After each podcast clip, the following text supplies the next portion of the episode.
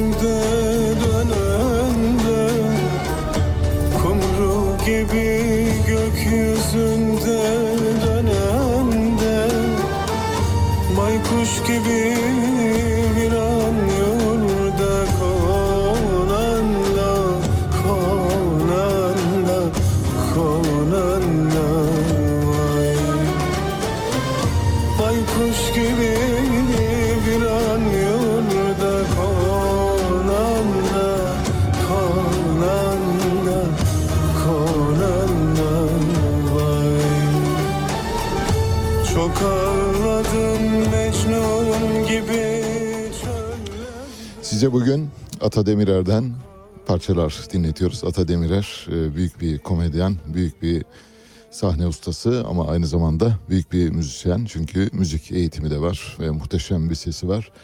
Pek çok e, stand-up gösterisini müziklerle süslüyor. Dolayısıyla biz de onun müzisyen yanına da bir mercek tutalım, size dinletelim dedik. Hoş türküler söylüyor e, bu arada. E, elbette pek çok konuda çok da iyi taklit yapabiliyor. Bütün bu söylediklerini aynı zamanda sanatçılara uyarlayarak taklit edebiliyor. Örneğin Zeki Müren'i çok iyi taklit ediyor.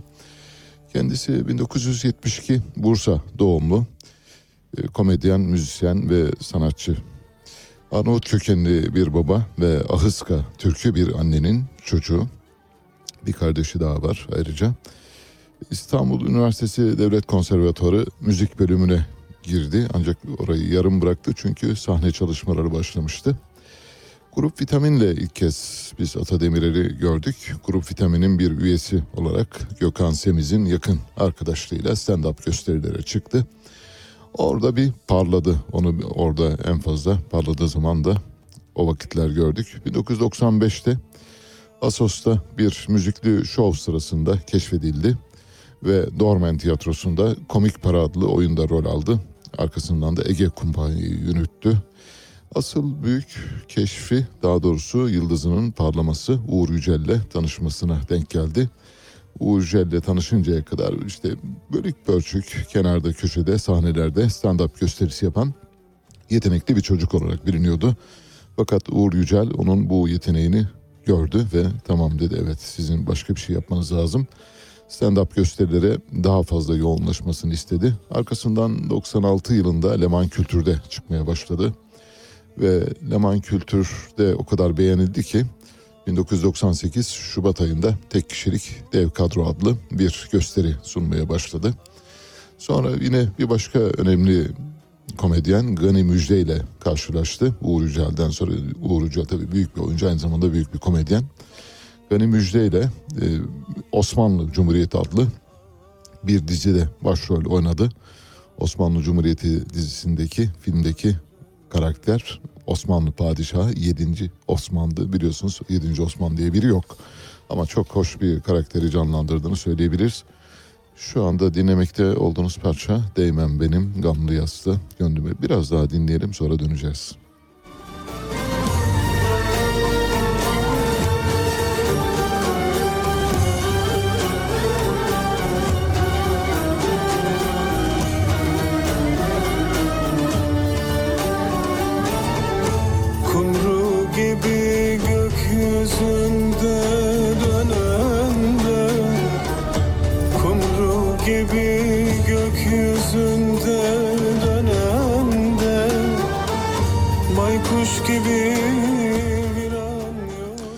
Evet, e, birazdan size Ata Demirer'den başka parçalar da çalacağız. Bir de ikinci bölümde saat 8'den sonra Ata Demirer'in böyle çok hoş bir taklit yaptığı bir oyun var. Daha doğrusu bir Fatih Terim taklidi var. Muhteşem tek kelimeyle Erman Toroğlu soruyor ve Fatih Terim yanıtlıyor. Çok beğeneceksiniz onu da sunacağız. Evet, başlıyoruz haberlerimize. Dünyada ve Türkiye'de çok önemli şeyler var ama biz dünyadan başlayacağız. Çünkü dünyada ortaya çıkan gelişmeler Türkiye'dekinden çok daha önemli ve daha vahim gelişmeleri beraberinde getiriyor. Amerika'da yeni bir bankacılık sistemi krizi var. Yeni bir bankacılık sistemi krizi diyoruz. Adını temkinli biçimde koymaya çalışıyoruz. Otoriteler de aşağı yukarı bu şekilde düşünüyor. Onlar da yeni bir e, sistemik bankacılık krizinin olduğunu düşünüyorlar. 2008'de Lehman Brothers'ın çöküşüyle başlayan bankacılık krizinin bir benzeri yaşanabilir mi yaşanamaz mı? Bunu hep birlikte göreceğiz. O dönemde Amerikan Merkez Bankası'nın başında bulunan Ben Bernanke, arkasından gelen Janet Yellen, bugünkü Amerikan Hazine Bakanı ve arkasından Jerome Powell ile devam eden çok başarılı bir merkez bankacılığı süreci yaşanıyordu. Ancak önceki gün Amerikan bankacılık sistemi bel vermeye başladı ve sistemin en büyük bankalarından e, Silicon Valley Bank iflas etti ve Amerika'daki Türkiye'deki TMSF'nin karşılığı olan Amerikan e, tasarruf mevduatı sigorta fonuna devredildi. Ödeme güçlüğü içine girdi banka sermaye yoksunluğu çekiyordu. Amerikan Başkanı Joe Biden çözümün aynı zamanda vergi mükelleflerinin paralarının riske atılmamasını sağladığına vurgu yaptı. Henüz daha bir şey yaptı yok bu arada. Sistem çökmek üzere ancak o sistemde parası bulunan insanların paralarını kurtarabileceğini beyan ederek, taahhüt ederek ve ortalığı sakinleştirmeye çalışıyor. Birazdan size Amerikan bankacılık sistemindeki bu krizin göre göre göstere göstere geldiğini kanıtlayacak bir küçük anekdotla anlatacağım. Ee, 2017 yılında Amerikan bankacılık sisteminin ve sanıyorum evet e, en fazla şube sayısı olan bankalardan biri ilk üçün içinde ve Wells Fargo'nun göstere göstere bir krize doğru sürüklendiğini ve bu sürüklenmenin bir belgesele konu olduğunu 2017'de ki 2008'de küresel finansal kriz ortaya çıkmış. 2017'de Amerikan bankacılık sisteminin içinde yeni bir kriz ortaya çıkıyor. Bunu herkes seyrediyor ve 2017'de Wells Fargo'nun kıyıdan dönmesiyle yani ıskalanan kriz şimdi gerçek anlamda karşımıza çıkmış durumda. Bu defakini önlemeleri biraz zor. Silicon Valley Bank çünkü çok önemli bir banka. Amerika'daki Silikon Vadisi'nde bulunan Apple, Google, Microsoft, Tesla, SpaceX, Facebook, Twitter aklınıza ne gelebilirse bütün bu şirketleri fonlayan banka bu. Dolayısıyla bu banka çöktü ise arkasından başka bankaların da çökeceğine dair bazı duyumlar var. Birlikte göreceğiz. Silicon Valley Bank e, Santa Clara orijinli Kaliforniya'da yerleşik bir banka. 2016 itibariyle pazar payında yüzde 25 paya sahip. Yani Amerikan bankacılık sisteminin dörtte birini oluşturuyor 2016'da. Sonra küçüldü ancak yani dün battığı tarih itibariyle bu paya sahip değildi. Çünkü büyük ödeme güçlükleri vardı ve sermaye yeterliği tartışmalıydı. Hala da banka sistemin en güçlü bankalarından biri. İlk onun içinde gözüküyor. Silikon Vadisi'nin en büyük bankası e, Amerikan mali tarihindeki en büyük ikinci banka iflası olarak dün kayıtlara geçti. Federal Mevduat Sigorta Şirketi yani Amerikan TMSF'si tarafından devralındı. Bankanın çok sayıda yurt dışında da ortaklığı ve iştirakleri var. Amerika Birleşik Devletleri'nde 29 ofisi var. Ofisten bahsediyoruz, şubelerden bahsetmiyoruz. Hindistan'da, Birleşik Krallık'ta, İsrail'de, Kanada'da, Çin'de, Almanya'da, Hong Kong'da, İrlanda'da, Danimarka'da ve İsveç'te de yine şubeleri ve muhabir bankaları var.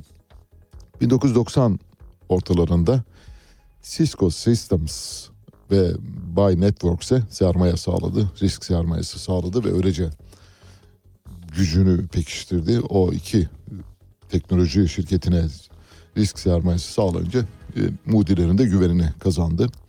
Aralık 2008'de e, Silicon Valley Bank sorunlu varlıkları kurtarma proje- e, programı aracılığıyla bundan önceki vukuatından bahsediyoruz. 2008'de de benzeri bir vukuatı var ama direkten dönmüş. 2008'de yine Amerikan e, F, e, tasarruf mevduatı sigorta fonu 235 milyon dolar sermaye enjekte ederek Silicon Valley Bank'i kurtardı. Ancak o tarihten bu tarihe çok kötü yönetildiği ortada ki dün itibariyle artık çöküşü kesinleşti ve kabul edildi. Bu Silicon Valley Bank'in ilk cürmü değil, ilk hatası değil, e, ilk kriminal hadisesi değil, sicili son derece bozuk. Ancak bankanın sicilinin bozuk olması bankacılık otoritesiyle ve o ülkeyi yönetenlerle ilgili göz yumulmuş. Silicon Valley Bank'in bu, bu duruma gelmesine maalesef göz yumulmuş. İflas süreci şöyle başladı. 9 Mart'ta Silicon Valley Bank e, hisseleri 1.8 milyar dolar zarar gören bilançosunu desteklemek için hisse satışına başladı ve %62'den fazla hisseleri değer kaybetti. Yani para tedarik etmek için, para enjekte etmek için hisse satmaya başladı ama dedikodu o kadar ayyuka çıkmıştı ki kimse hisseyi almadı. Hatta elinde olanlar da hani zararın neresinden dönülürse kardır diyerek sattılar ve hisse çok kısa zamanda 24 saatte %62'den fazla değer kaybetti. Haberin arkasından Founders Fund ve Coty Management ve Union Square Ventures dahil olmak üzere birçok girişim kapitalisti şirket portföy paralarını e, bankadan çektiler, çekmelerini tavsiye ettiler. Buna bankacılık deyiminde banka yığılması diyoruz. Banka yığılması nedir?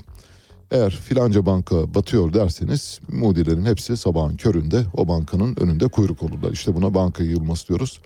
Ve Silicon Valley Bank bu yığılmayı görünce evet sistemin artık çöktüğünü anladı. Herkes çöktüğünü anladı. 10 Mart'ta piyasa öncesi işlemlerde bir yüzde 66 düşüş daha oldu ve, ve banka yetersiz likidite ve iflas nedeniyle aynı gün Kaliforniya Mali Koruma ve Yenilik Departmanı yani TMSF tarafından kapatıldı. Devletin düzenleyici kurumu mevduatı yeni bir kurum olan Santa Clara Mevduat Sigorta Ulusal Bankası'na aktardı. Federal Mevduat Sigorta Kurumu'na alıcı olarak atadı ayrıca. 2008 mali krizinden bu yana en büyük banka iflası olarak tarihe geçmiş durumda. Şimdi diyeceksiniz ki Amerika'daki bir banka batıyor bize ne oluyor? Çok şey olur çünkü dünya çok küresel. Dünyanın herhangi bir yerinde bir yaprak kımıldadığı zaman o öbür tarafta rüzgara fırtınaya yol açabiliyor. Buna kelebek etkisi diyoruz. Dolayısıyla Amerika'daki bankacılık sistemi yavaş yavaş önce Avrupa'ya bankacılık sisteminin güçlü olduğu coğrafyalara sonra Orta Doğu'ya ve elbette Türkiye'ye uğrayacaktır.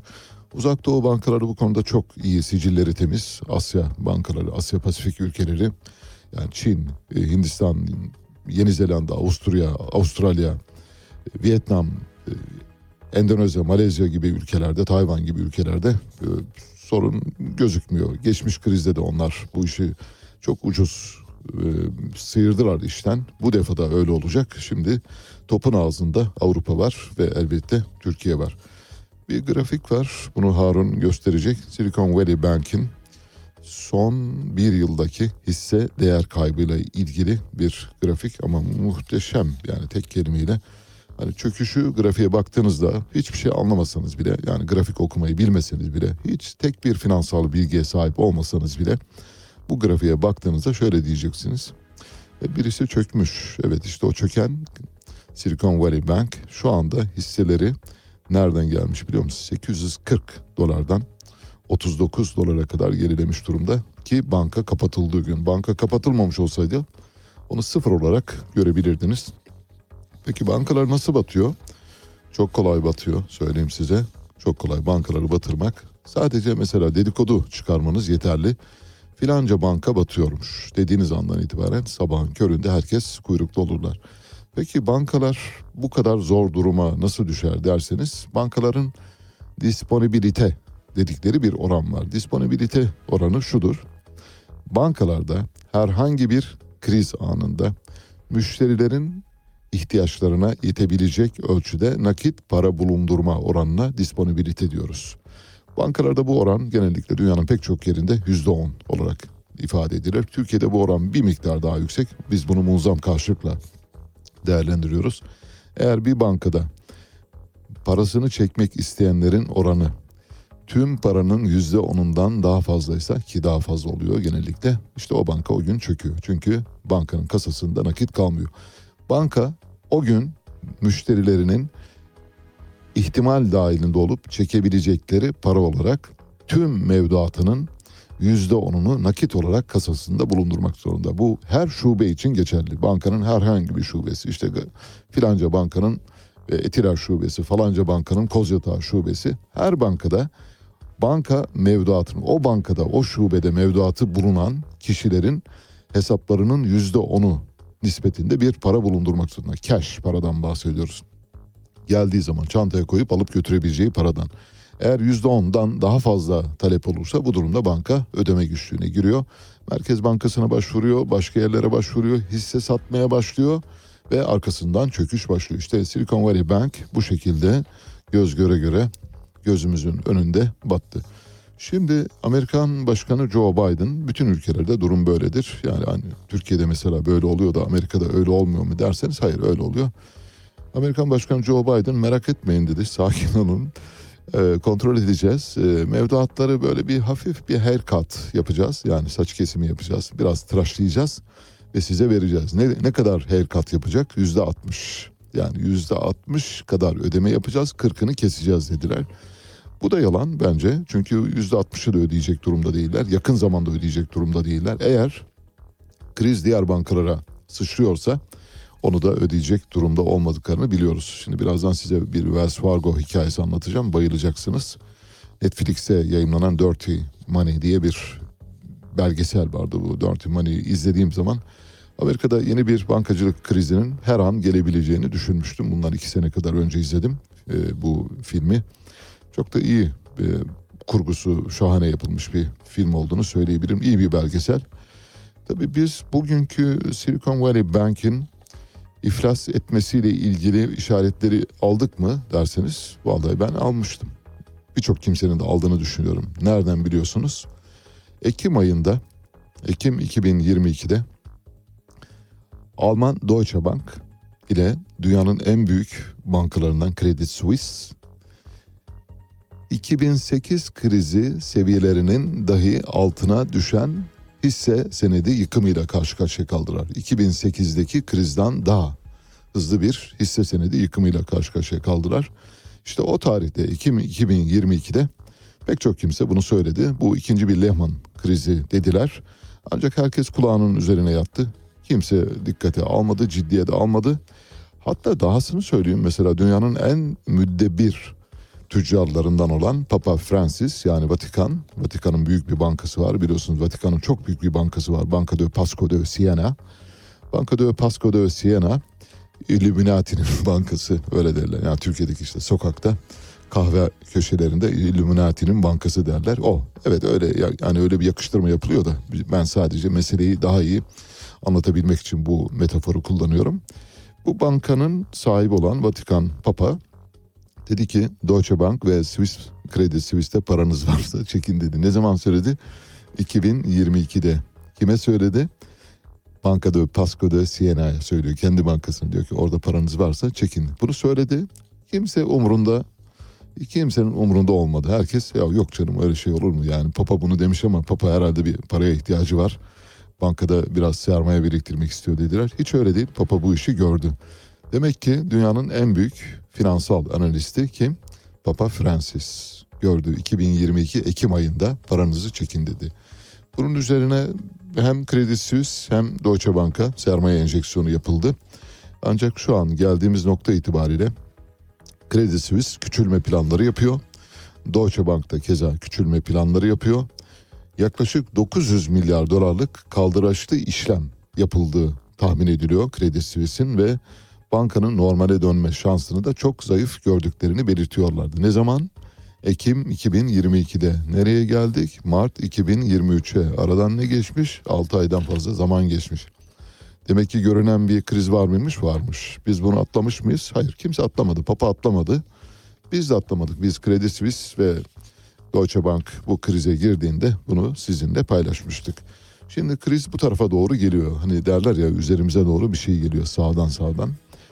Şöyle bir küçük e, Ege'cim altına böyle bir e, şahane bir müzik bulabilirsem bir bankacılık krizi anlatacağım. Biraz uzunca sürecek. Uzunca derken yani detayları anlatarak belgeseli size özetlemeye çalışacağım.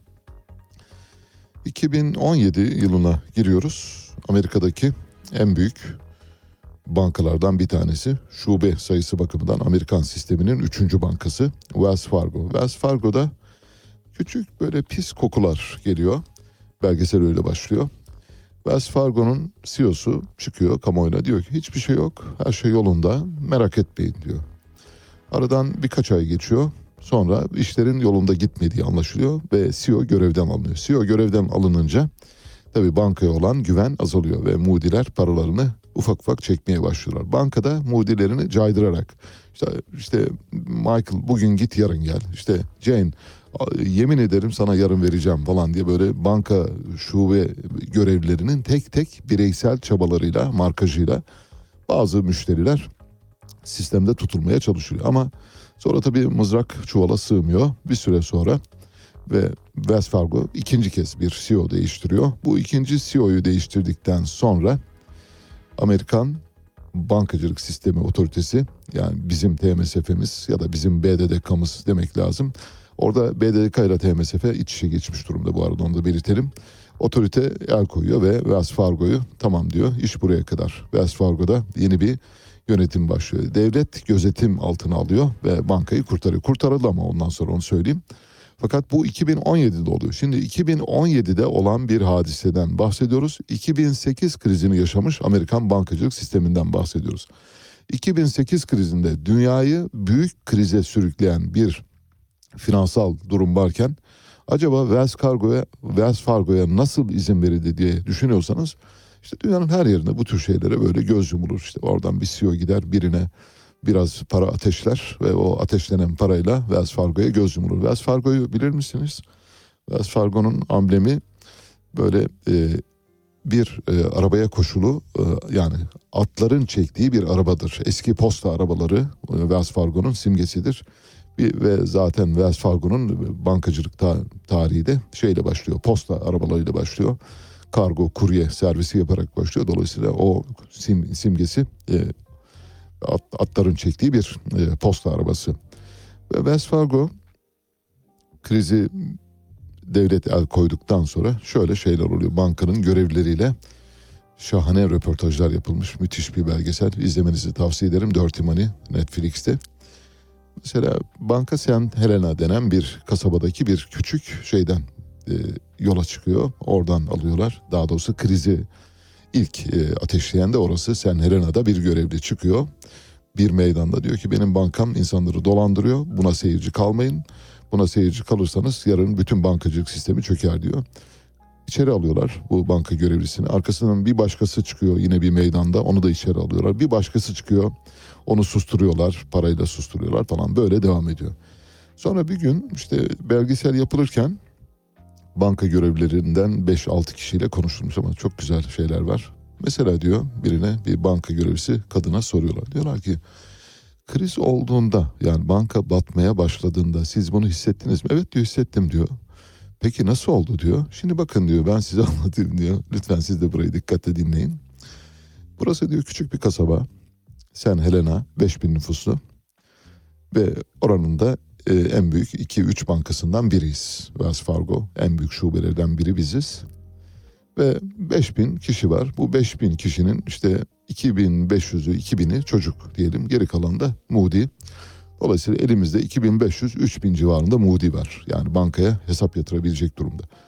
Bankanın müdürü atanan ilk yeni gelen müdür geldiği gün diyor ki çocuklar topluyor banka görevlilerini 8 kişi var 8 elemanı var bankanın müdür dahil. Herkes diyor her gün 20 kişiyi bu bankaya hesap açtırmak için getirecek diyor. Herkesten 20 müşteri bekliyorum diyor. Tamam diyorlar başlıyorlar. Herkes 8 kişi buluyor geliyor ama bir gün sonra bakıyorlar işte birkaç ay sonra bitti. Çünkü sen Helena kasabasında insan kalmadı.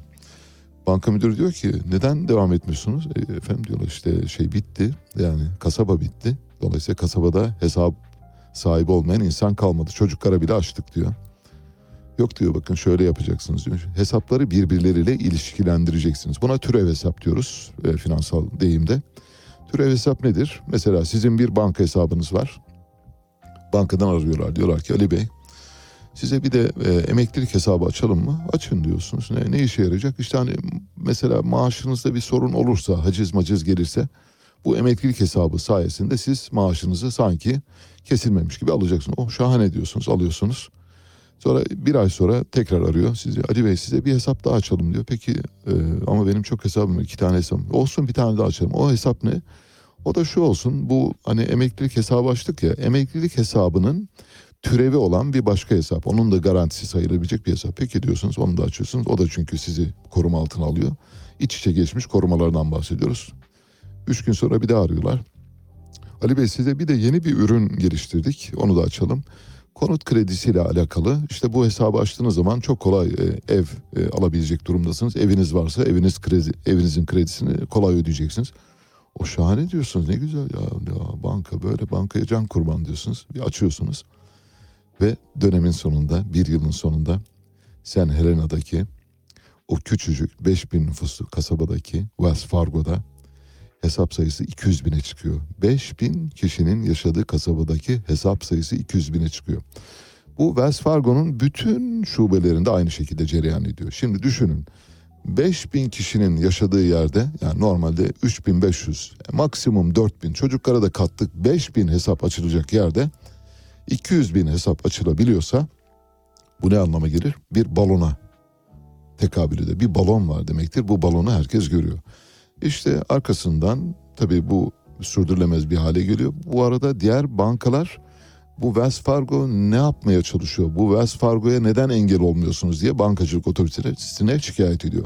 Ama bankacılık otoritesinin bir kulağından giriyor, öbüründen çıkıyor. O yüzden kimse e, müdahale etmiyor ve en sonunda bankanın iflasıyla sonuçlanıyor. Banka para enjekte ederek iflas ettirmeden bankayı kurtardılar. Ne zaman oldu? 2017'de. 2008 krizinin üzerinden topu topu işte 10 yıl falan geçmiş. 10 yıl geçmeden Amerika'da aynı şey tekrarlanıyor. Demek ki aynı şey tekrarlanabilir. Şu anda Ekim, Ekim e, 2022'de Deutsche Bank, e, Credit Suisse'de ortaya çıkan durumun yeni bir bankacılık krizinin işaretlerini barındırdığını gördük mü? Gördük. Peki bugün karşı karşıya bulunduğumuz Silicon Valley Bank olayı acaba göstermeden ya da farkında olmadan mı geldiği gelen bir şey yok. İşte her şey gün içinde göz önünde bu güneş altında ortaya çıkan şeyler. Şimdi böylece Silicon Valley Bank hadisesini bitirdik. Amerika'da şu anda bütün mudiler banka kuyruklarında paralarını alıp almayacaklarını bilmiyorlar. Haircut yapılacak. Bankadaki paralarının yüzde kırkını kesecekler. Yüzde altmışını ödeyecekler.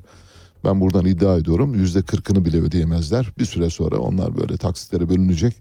Ama bu bankacılık sistemine sirayet edecek. Çünkü çok bulaşıcı bir hastalıkla karşı karşıya. Çok etkili bir virüs. Yani hastalık yapabilme kapasitesi çok yüksek olan bir virüsten, virülansı çok yüksek olan bir virüsten bahsediyoruz maalesef.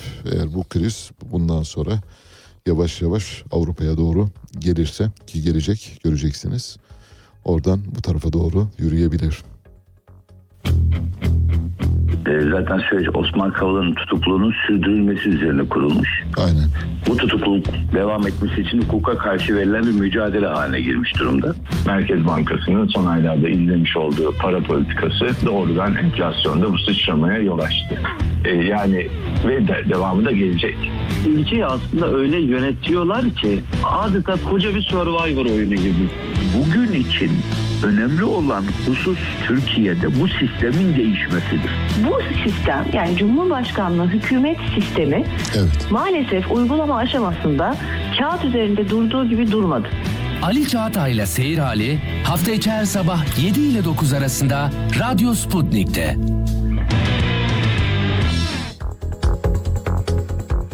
Evet şimdi e, Silicon Valley Bank ve onun öncesinde Wells Fargo hikayesi arada da Credit Suisse ve Deutsche Bank hikayelerini anlattım.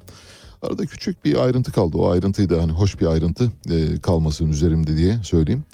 Şimdi o belgeselin röportajlar bölümünde Sen Helena'daki banka görevlisi bir kadınla konuşuyorlar. Diyorlar ki Jackie peki bu durumu fark etmediniz mi? Yani siz işte banka çalışan olarak bu durumun anormal olduğunu görmediniz mi? Yani 5000 nüfuslu bir kasabada 200 bin hesap olur mu? Diyor ki mecburduk yapmaya çünkü bizim müdürümüz bize şöyle diyordu. Jackie diyordu hesap açtırmakta zorlanıyor musun? Evet diyor çok zorlanıyorum uykularım kaçıyor yani çocuklarla falan çok şey olduk. Evde huzur kalmadı falan diyor. Çok kolay diyor Jackie bak diyor sana bir şey göstereceğim diye bir yöntem diyor. Şöyle biraz mini etek giy diyor mesela bacakların üzerinde işte yani. E, bacaklarını yani gösterecek şekilde işte ne kadar olduğunu söylemiyor tabii. Bir mini etek giy bacakların gözüksün diyor. Bir de diyor memelerini aç böyle hani böyle frapan şeyler giy dekoltesi olan şeyler giy. Bak git o zaman ne olacak diyor. Gittim diyor gerçekten diyor işe yaradı diyor. İşte böylesi gayri ahlaki yöntemlerde kullanılmış o arada. Bunun gibi sayısız şey var. Belgeseli size uzun uzun anlatmayayım zaten özetlemeye çalıştım. Merak edenler bakabilirler. Şimdi dönüyoruz Türkiye'ye. Türkiye'deki durum tabii elbette işler acısı depremle ilgili. Bugünkü depremle ilgili bağlantımız Türk Mimar Mühendis Odaları Birliği Şehir Plancıları Odası Başkanı Gencay Sertel'le olacak. Gencay Sertel'le Adıyaman'ı konuşacağız. Adıyaman'la ilgili bendenizin e, paylaştığı bir e, tweet var. Son tweet'i merak edenler bakabilirler. Patenti bendenize ait her şeyini ben buldum çıkardım tek tek. Elbette bir yerlerden yardım aldım. Yani tamamını ben imal etmedim ama pek çok yere sorarak ve doğru kaynağa ulaşarak bir tweet paylaştım. Tweet şöyle. Şöyle diyorum aşağıda Adıyaman'la ilgili dört görsel var. Birinci resim ekili alanların ortasında yeni kentin hafriyatı. İkinci resim tapuda yemyeşil ekili alan olarak gösterilen yer kıraç arazi olarak gösteriliyor. Üçüncü resim solda yıkılan kent bir kilometre sağında kurulacak olan yeni kent. Dördüncü resimde de Cumhurbaşkanlığını etiketledim. E, Sayın Cumhurbaşkanı ofisini yani TC Beştepe'yi etiketledim. Ve Cumhurbaşkanının buraya yapın dediği yer var. Şimdi dört görsel var. Bu dört görseli görürseniz hemen anlayacaksınız ki Adıyaman'da büyük bir istismar söz konusu.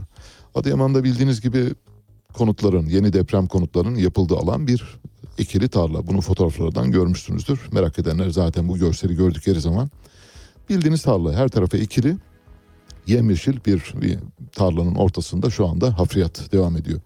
Peki bu hafriyat yapılan alan neresidir diye baktım. Tapu sorgulamadan. Tapu sorgulamada orası kıraç arazi diye geçiyor. Yemyeşil. Hemen yanından da bir nehir geçiyor bu arada. Nehir yatağının da içinde. Yani nehir yatağına alüvyonal yapısına da çok yakın bu arada. Yani temeli de çok sağlam değil. Onu da belirtmiş olalım. Dolayısıyla orayı kıraç arazi olarak gösteriyor. Tapu da böyle olması normal. Çünkü o tarihte tapu öyle alınmıştır. Tapu yani kadastro yapıldığı zaman orası kıraç arazidir ama sonradan insanlar ekip biçmeye başlayınca burası tarlaya dönmüş. Fakat bunların güncellenmesi lazım. Güncellememişler tapuda. Orası kıraç arazi. Dolayısıyla kıraç arazi olduğu görülünce ne yapıyor? TOKİ tamam diyor burası güzel diyor başlıyorlar. Ancak e, üçüncü fotoğrafa bakarsanız üçüncü fotoğrafta şöyle göreceksiniz. Fotoğrafın sol tarafında fotoğrafı açın lütfen. Sol tarafta yıkılan Adıyaman'ı görüyorsunuz. Yanmış yıkılmış.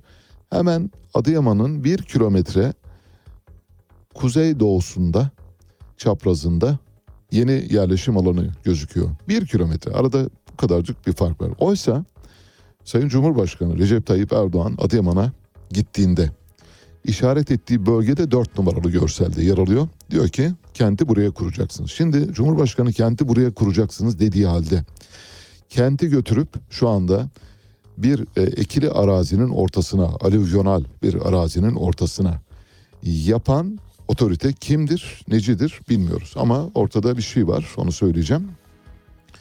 Mesela bu tarım arazisi üzerine yapılacak olan 814'lük konuttan oluşan ihaleyi Cumhurbaşkanı Recep Tayyip Erdoğan'ın Kısıklı'daki komşusu Ahes İnşaat kazandı. Şu anda o yeşil alanda tarladaki inşaat yapan Cumhurbaşkanı'nın komşusu Kısıklı'dan. Şirketin ortaklarından Mücahit Hamza Ekşi, Fatih Belediye, Belediye Başkan Yardımcısı Mehmet Özçelik'in de damadı. Dolayısıyla işin içinde farklı işler var.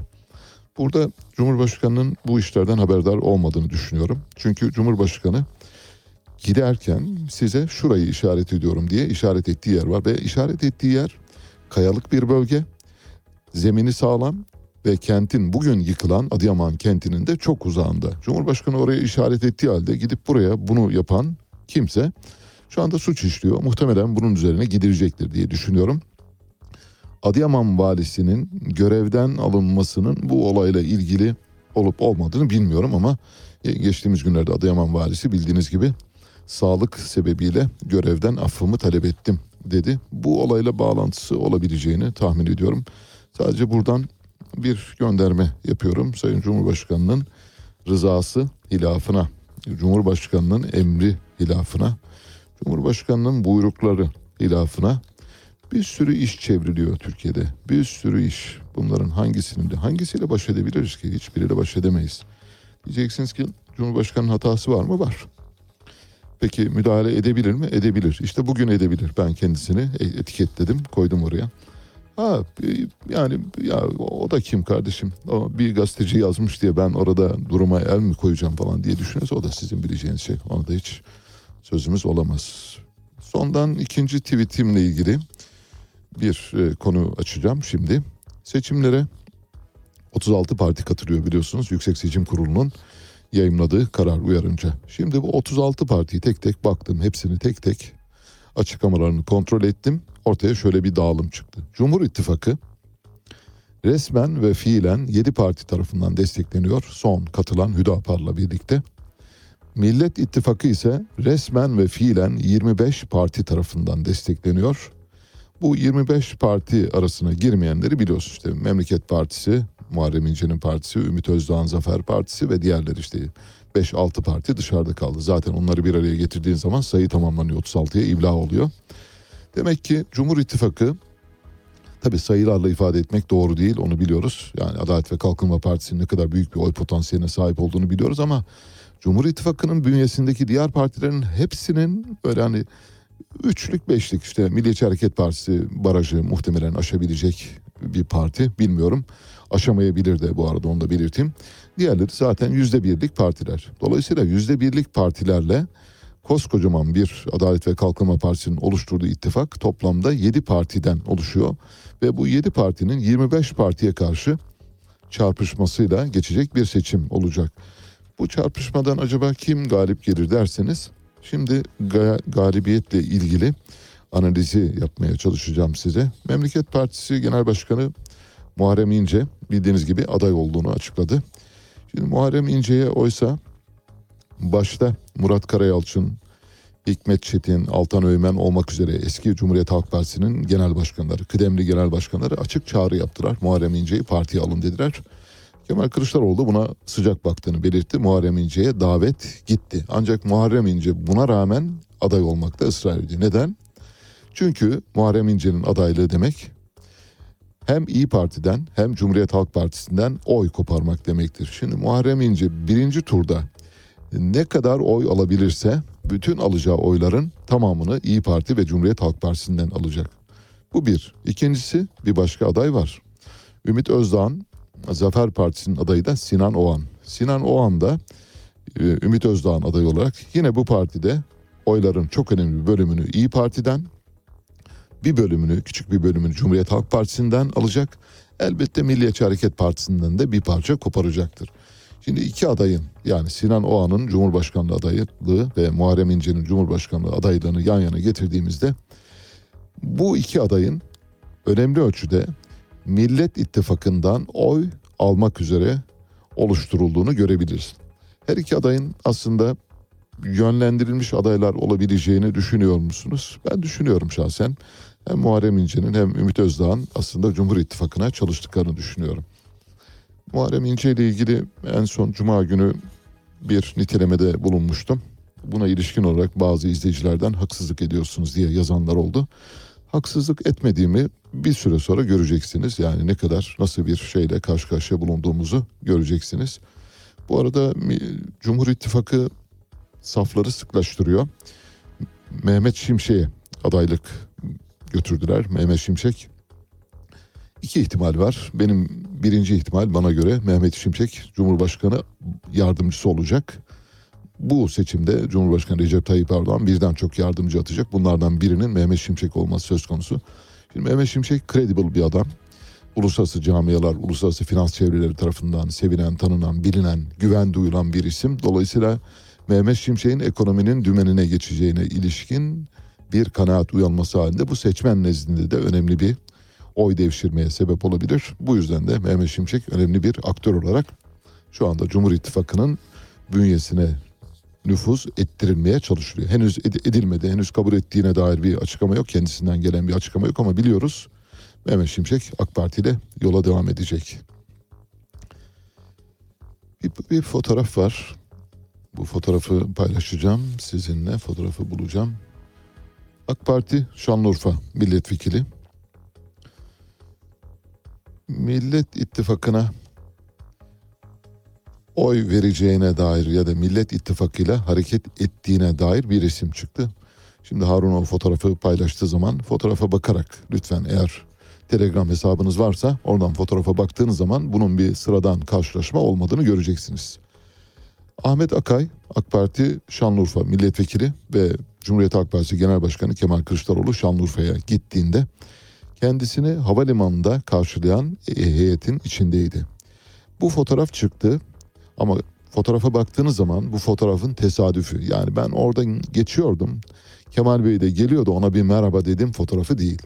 Fotoğrafa lütfen dikkatle bakınız. Önü ilikli ve muhtemelen ayaklarını topuklarını birleştirmiş. Yani saygıda kusur etmemek için böyle yüzünü gözünü de Kemal Kılıçdaroğlu'nun gözünün içine dikerek samimiyetle sıkıyor. Demek ki oraya oraya gelmiş ve orada Kemal Kılıçdaroğlu'nu karşılamak üzere bulunmuş. Fakat fotoğraf çıkınca AK Parti Şanlıurfa Milletvekili Ahmet Akay da şafak attı ve şöyle bir açıklama yayımladı. Deprem nedeniyle bulunduğum memleketim Şanlıurfa'da 9 Şubat 2023 tarihinde yapılacak olan ve 11 ili kapsayan OHAL ilanı için TBMM çalışmalarına katılmak üzere 8 Şubat günü 21.30 uçağıyla Ankara'ya dönüşüm esnasında aynı zamanda CHP Genel Başkanı ve heyeti GAP havalimanından özel jetle Hatay'a gitmek üzere bulunmaktayken ayaküstü selamlaştık konu bundan ibarettir diyor. Hiç ayaküstü değil fotoğrafa bakanlar bunun ayaküstü bir fotoğraf olmadığını göreceklerdir. Önü iliklenmiş, ayakları topuklarını birleştirmiş, saygıda kusur etmeyecek şekilde samimiyetle ve hararetle Kemal Kılıçdaroğlu'nun elini sıkıyor. Bir de Kemal Kılıçdaroğlu'nun hemen yanında Mahmut Tanal var, karşılama ekibinde. Mahmut Tanal'ın yanında da Ahmet Akay var. Kim? AK Partili. Hiç öyle tesadüfi bir şey değil ama bugün itibariyle Ahmet Akay kendini bitirdi. Eğer Cumhur İttifakı'ndan aday olma ihtimali sıfır onu biliyoruz. Millet İttifakı kapıyı açarsa hani bu selam e, hatırına oradan aday olabilir ama Ahmet Akay'ın siyasi hayatı dün itibariyle bitti. Bu fotoğraf yayınlanınca bitti. Türkiye İşçi Partisi bu arada Millet İttifakı'na katıldı. Erkan Baş'la Kemal Kılıçdaroğlu'nun bir tokalaşması var. Bu sadece Türkiye İşçi Partisi ile olan birliktelik değil aynı zamanda Emek ve Özgürlük İttifakı dediğimiz HDP'nin, Emek Partisi'nin, İşçi Partisi'nin e, ve diğer partilerin de katıldığı bir büyük organizasyon. 7-8 parti var orada. O partilerin tamamının şu anda Millet İttifakı ile birlikte hareket ettikleri anlamına geliyor. Yani bu selamlaşmayı öyle anlayın lütfen. Bu arada Nagihan Alçı biliyorsunuz e, Sayın Cumhurbaşkanı'na ve AK Parti'ye karşı böyle geçmişteki müzahir tutumundan geri adım attı, U dönüşü yaptı. Bunun üzerine yeni akit Nagihan Alçı'yı hedef aldı. Şöyle dedi, sen ne nankörmüşsün be kadın. Böyle bir manşetle çıktı. Yıllarca AK Parti politikalarını savunan ancak muhalefete ara sıra göz kırpmayı da ihmal etmeyen gazeteci Nagihan Alçı dümeni tümden kırdı. Sen ne nankörmüşsün be kadın. Be kadın diyorlar dünkü kendi silahşörlerine. Şimdi bir başka ittifak var. Bu da çok önemli. Üzerinde durmamız gereken bir ittifak ama şimdi habere gideceğiz. Habere giderken bölünmesin diye. Onu yarım bırakacağım. Ee, konuyu söyleyeyim. Hüdapar bildiğiniz gibi Cumhur İttifakı ile birlikte hareket etmeye karar verdi. Bunun bütün boyutlarına bakacağız. Hüdapar nedir? Hüdapar'ın Cumhur İttifakı'na katkısı ne olabilir? Hüdapar dediğimiz partinin Kürt kimliğinde nasıl bir yeri vardır? Bütün bu soruların yanıtlarını vereceğiz. Ayrıca bir daha sonra Temel Karamollaoğlu, Temel Karamollaoğlu'nun biliyorsunuz geçtiğimiz günlerde bir demeci oldu. Dedi ki Kızılay'a kan bile vermem dedi. Kanımı giderim hastanelere bağışlarım ama Kızılay'a vermem dedi. Radyo Sputnik'in müdavim ve kadim izleyicileri, dinleyicileri çok iyi hatırlayacaklardır. Bendeniz iki buçuk yıl önce. Daha ortada deprem yok, büyük bir sel felaketi yok, herhangi bir şey yokken aynen şöyle dedim. Eğer bir gün Kızılay'a kan vermek zorunda kalırsam bunu yapmam. Kanımı boşa akıtırım Kızılay'a vermem dedim. Şimdi herkes oraya geldi. Temel Karamoğlu diyor ki hayır diyor artık bundan sonra Kızılay'a bizden bir şey yok. Demek ki Kızılay herkesin güvenini sarsmış. Evet Ata Demirer'de devam ediyoruz. Ata Demirer'den parçalar seçtik bize size. Sitem.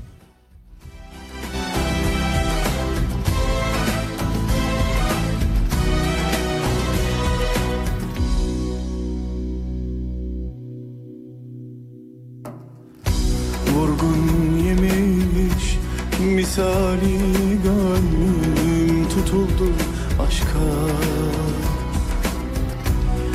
Ciğerimden yanıyorum ben. Bu defa başka. Bu yangın benle ölünce dek yaşasın varsın. Dünyanın olsun günü sen beni arayacaksın yangın benle ölünceye dek yaşasın varsın. Dünyanın olsun günü sen beni arayacaksın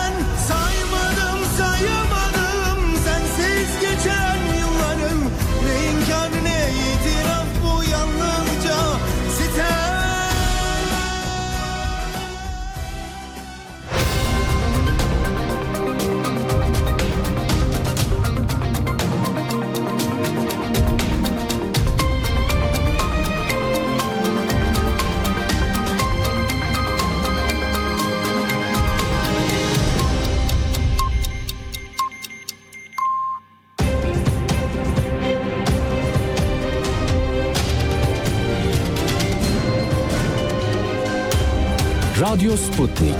Anlatılmayanları anlatıyoruz. Güne erken başlayanların, gündemi ıskalamayanların, siyasetin, ekonominin, sanatın, kısacası hayatın seyrini kaçırmayanların programı. Ali Çağatay'la Seyir Hali hafta içi her sabah 7'den 9'a Radyo Sputnik'te. Evet, yeniden birlikteyiz. Şimdi böyle ufak ufak hafif sert haberler vereceğiz. O sert haberlerden önce tansiyonunuzu düşürmek ve sizi biraz daha böyle flexible bir hale getirmek için bir küçük ses kaydı dinleteceğiz. Ses kaydını dinlemek için şimdiden Telegram hesaplarınızı açarsanız çünkü görsel olarak da izleyebileceksiniz. Siz Telegram hazırlığı yaparken ben Hüdapar'la ilgili haberi vereyim. Hüdapar bildiğiniz gibi dün itibariyle Cumhur İttifakı'na katıldı ve Cumhurbaşkanı Erdoğan'la Hüdapar Genel Başkanı el sıkıştılar. Bir fotoğrafı da var. Hüdapar son katıldığı seçimlerde ne kadar oy almıştır tahmin ediyorsunuz. Oy oranını söylemeyeceğim ama Hüdapar'a şu anda 20 milletvekili veriliyor. Cumhur İttifakı yani Sayın Cumhurbaşkanı ve Milliyetçi Hareket Partisi lideri Devlet Bahçeli'nin oluşturduğu Cumhur İttifakı 20 milletvekili verecek. Hüdapar'ın son seçimlerde aldığı oy binde 31. Vatan Partisi'nden bile daha kötü. Vatan Partisi binde 61, Hüdapar binde 31. Binde 31'lik bir partiye 20 milletvekili. Mesela bu hesabın içinde nasıl bir hesap olduğunu anlamakta çok zorlanıyorum. Aslında biliyorum, biliyorum ama tabii anlatabilecek durumda değiliz. Yani mevsim o kadar yaş ki hani bir şeyler söylediğiniz zaman başka bir yerlere doğru çekilebilir o bakımdan. Kalsın içimizde biz zamanında söylediklerimizi söyleyeceklerimizi söyledik. İki buçuk yıl önce Kızılay'a kan vermek e, cinayetle eşdeğerdir dedik. Yani Kızılay'a niye kan veriyorsunuz ki? Gidin hastaneye verin. Yakınlarınıza verin. Gidin kan merkezlerine. Duyduğunuz anonslara gidin kan verin. Kızılay'a verdiğiniz kanlar işte size çadır satış olarak geri dönüyor. Temel Karamollaoğlu şu anda aynı şeyi söyledi. İki buçuk yıl sonra aynı şeyi, aynı şeyi söyledi. Aynı cümlelerle söylüyor neredeyse. Şimdi Hüdapar e, Hür Dava Partisi diye biliniyor. Kısaltma olarak Hüdapar şeklinde telaffuz ediliyor. Simgesi de bir masanın üzerinde, bir rahlenin üzerinde bir açık kitap ve bu kitabın sayfaları arasından doğan bir güneş onu niteliyor. Genel Başkanı da Zekeriya Yapıcıoğlu. 2023 seçimleri için Cumhur İttifakı ile anlaştılar. Yani bu 14 Mayıs'ta yapılacak olan seçimlerde. 2014 yılında Hüdapar'ın adını ilk duyduğumuzda yani ilk kez o zaman kuvvetli biçimde duyduk. Kobani olayları sırasında duyduk. Hüdapar yanlısı olan Yasin Börü, Riyad Güneş, Ahmet Dakak ve Hasan Gökgöz o dönem hendeklerle uğraşan PKK'lılar tarafından öldürüldüler. Yani PKK orijinli kişiler tarafından öldürüldüler. Yasin Börü şu anda Güneydoğu'da Hüdapar yani İslami Kürt politikalarına destek veren kişiler için bir simgedir. Hüdapar'ın Türk siyasi hayatındaki ilk kendini gösterme biçimi şöyle oldu. Anayasanın ilk dört maddesini değiştireceğiz dediler. Anayasanın biliyorsunuz değiştirilemez ve değiştirmesi teklif dahi edilemez olan maddeleri var. O maddeleri değiştireceğini açıkladı. 2014 seçiminde bunu söyleyen Hüdapar, anayasanın dört maddesini değiştireceğiz diyen Hüdapar'ın birkaç yerde Türkiye'nin her tarafında seçimlere katılamıyor. Yani katılıyor da oy alamıyor öyle söyleyelim. Mesela birkaç yerdeki oy oranlarını söylersem nasıl bir parti olduğunu anlayacaksınız. Ağrı'da yüzde bir, Batman'da yüzde yedi, Bingöl'de yüzde üç, Bitlis'te yüzde beş, Diyarbakır'da yüzde dört, Mardin'de yüzde iki, Muş'ta yüzde bir, Siirt'te yüzde bir, Şırnak'ta yüzde iki, Van'da 0.65, binde 65 oy aldı. Ama şimdi Cumhur İttifakı'ndan ne yapıyor? 20 milletvekili alabiliyor. Binde 31'lik partiden bahsediyoruz. 2015 seçimlerine de katılmadı. 2015 Kasım seçimlerine neden katılmadı? Bildiğiniz gibi Haziran'da yapılan ve sonra terörün tırmandığı bir dönemdi. O dönemde seçimlere katılmış olsaydı muhtemelen oyun planını bozacaktı Güneydoğu'daki. Oyun planı bozulmasın diye, oyun planı HDP'ye yazmasın diye o seçimlere katılmadılar. Kendilerine göre farklı bir destek arayışı. Daha doğrusu AK Parti'yi desteklediler yine o seçimde. Perde arkasından. Zekeriya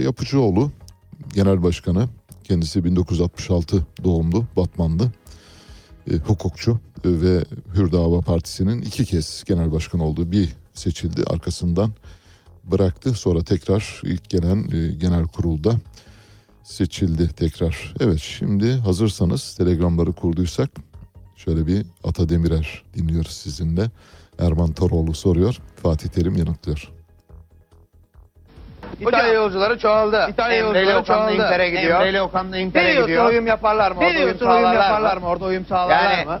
Arif gibi geri mi gelirler? Arif Yoksa... gibi geri mi gelirler? Yoksa... Nedir ya? Nedir ya? Ne bağırıyor ya? Ne bağırıyor ya? Şimdi, e, şimdi çok uzak e, iki ülkeden uzak bahsetmiyoruz. Iki ülkeden bahsetmiyoruz. Akdeniz. Aynı yüzler aynı sesler. Aynı yüzler aynı yani, sesler. Kültür ortak. Yani o yüzden kültür ortak. Çok büyük problem yüzden, olacağını zannetmiyorum. Çok büyük problem olacağını mesela, zannetmiyorum. E, mesela bizde e, bizde lahmacun onlarda pizza. Lahmacun onlarda pizza. Mesela aşk onlarda mesela aşk onlarda mesela bizde falçata onlarda feliçita. Onlarda feliçita. Mesela bizde kayan onlarda bizde kayan onlarda da kotun e, Pepe de mesela e, mesela e, bizde ruhi onlarda bizde ruhi, ruhi bir tek senin karşılığın yok bir İtalya'da. tek senin karşılığın yani, yok İtalya'da. O yüzden yani, sana İtalyanlar şey diyor. Sana ben İtalyanlar şey diyor. Ben konuştum. Ne mi şaşınıyor? Ne mi şaşınıyor? Münasibyon insan Münasibyon insan diyor ama yani ayrıca Emre ile Okan için orada için maçtan sonra falan maçtan sonra falan gidilecek düzenli güzel yerler var. Düzenli güzel yerler var. Mesela bizim Ayın Çosun'un bir yeri var. Ayın Çosun'un bir yeri var. Kostas Kübana çok güzel bir yer. Yani çok güzel açık bir yer. Yani, yiyorsun, açık büfe yiyorsun. Kendine göre bir atmosferi var. Kendine göre bir atmosferi var. geliyor. Al Pacino geliyor. Geliyor. Anthony Queen Elizabeth. Anthony Queen Elizabeth. Yani oraya giderler falan. Yani oraya giderler. Güzel akşam önemli. Güzel akşam önemli. Yani önemli olan gerçekten önemli olan gerçekten saha içinde sonra saha dışında davrandıktan sonra saha dışında Latino. Orta. Latino. Pasaport. E, zaten süreç Osman Kavala'nın tutukluluğunun sürdürülmesi üzerine kurulmuş. Aynen. Bu tutukluluk devam etmesi için hukuka karşı verilen bir mücadele haline girmiş durumda. Merkez Bankası'nın son aylarda izlemiş olduğu para politikası doğrudan enflasyonda bu sıçramaya yol açtı. E, yani ve de, devamı da gelecek. Ülkeyi aslında öyle yönetiyorlar ki adeta koca bir survivor oyunu gibi. Bugün için önemli olan husus Türkiye'de bu sistemin değişmesidir. Bu sistem yani Cumhurbaşkanlığı hükümet sistemi Evet. maalesef uygulama aşamasında kağıt üzerinde durduğu gibi durmadı. Ali Çağatay ile Seyir Hali hafta içi her sabah 7 ile 9 arasında Radyo Sputnik'te.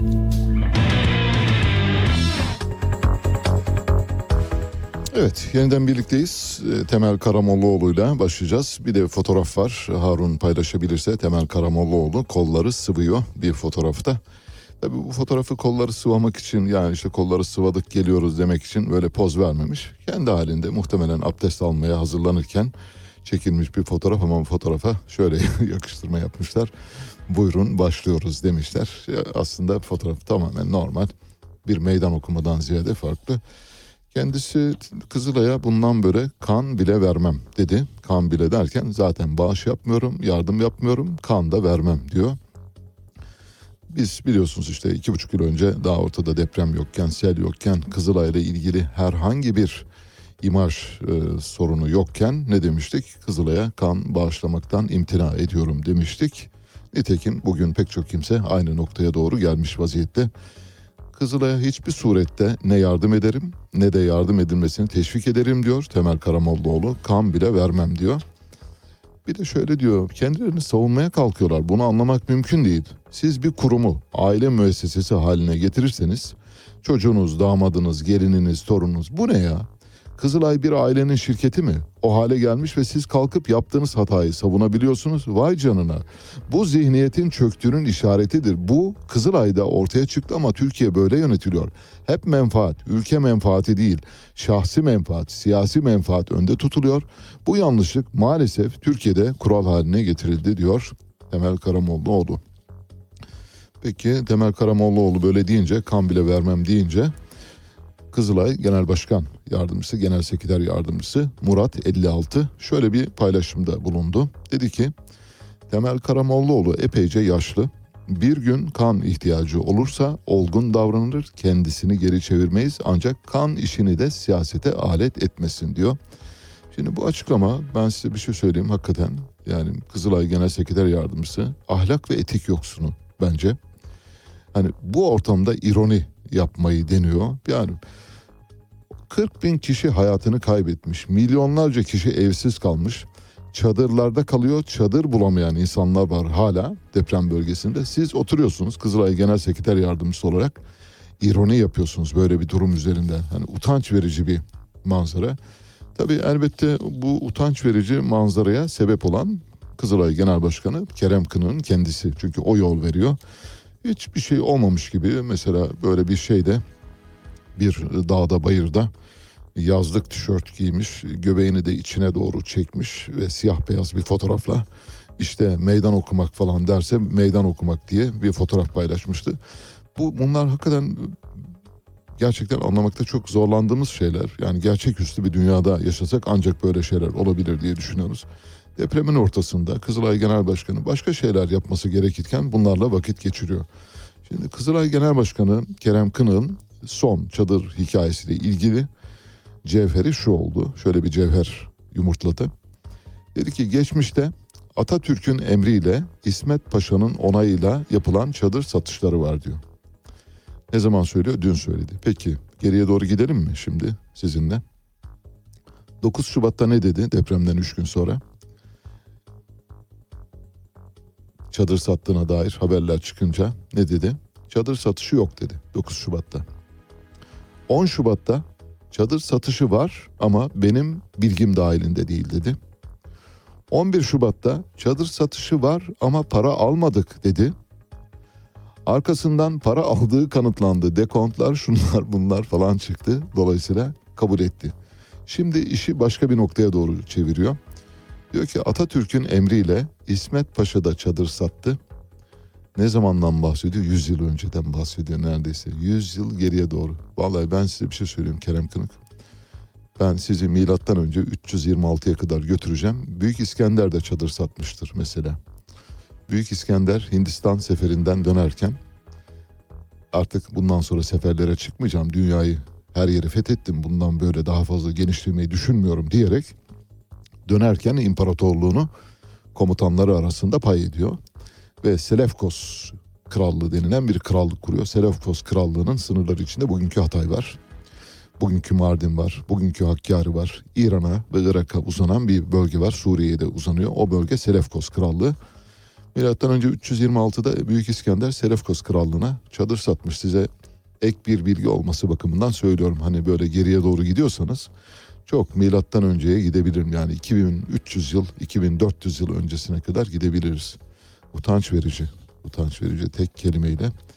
Peki bir de asker acaba enkazdan kaç kişiyi çıkardı diye düşünüyorsanız iki depremin kıyaslamasını yapacağım size.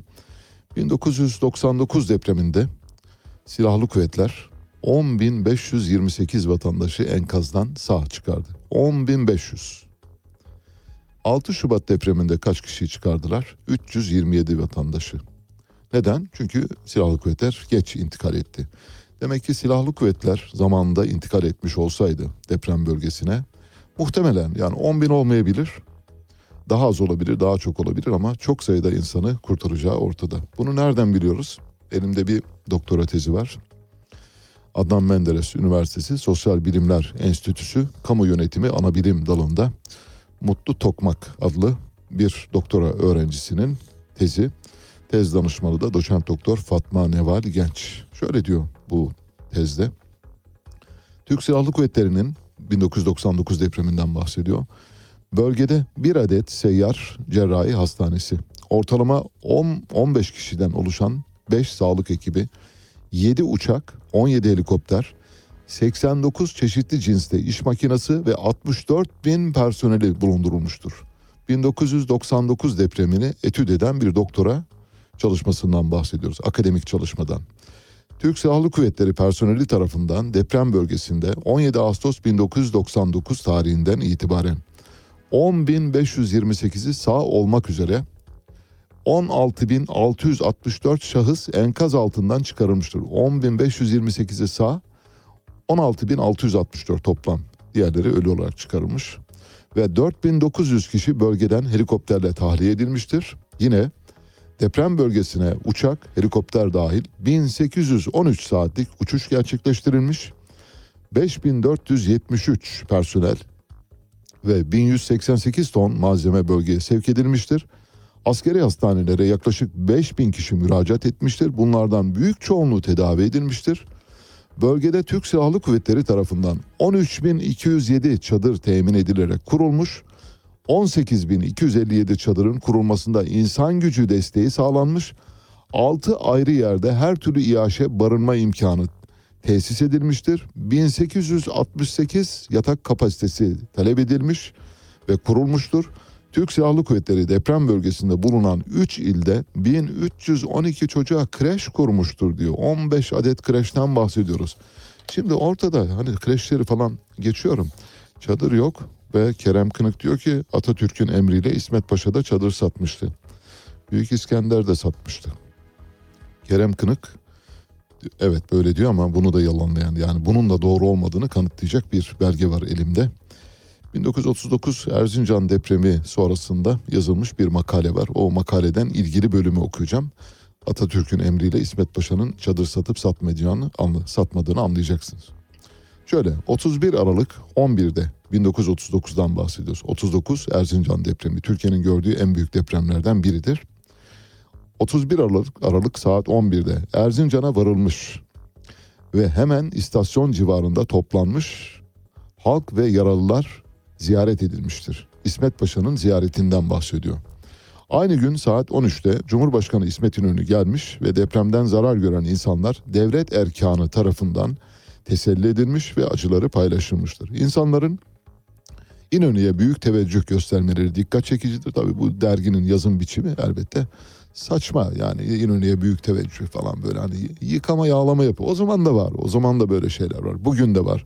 Dolayısıyla bu ifadeleri hani sırf ye- bulunduğu için okuyorum. Yoksa bu ifadelere katıldığımı iddia etmiyorum. ifade etmiyorum onu belirtmiş olayım bir dipnot olarak.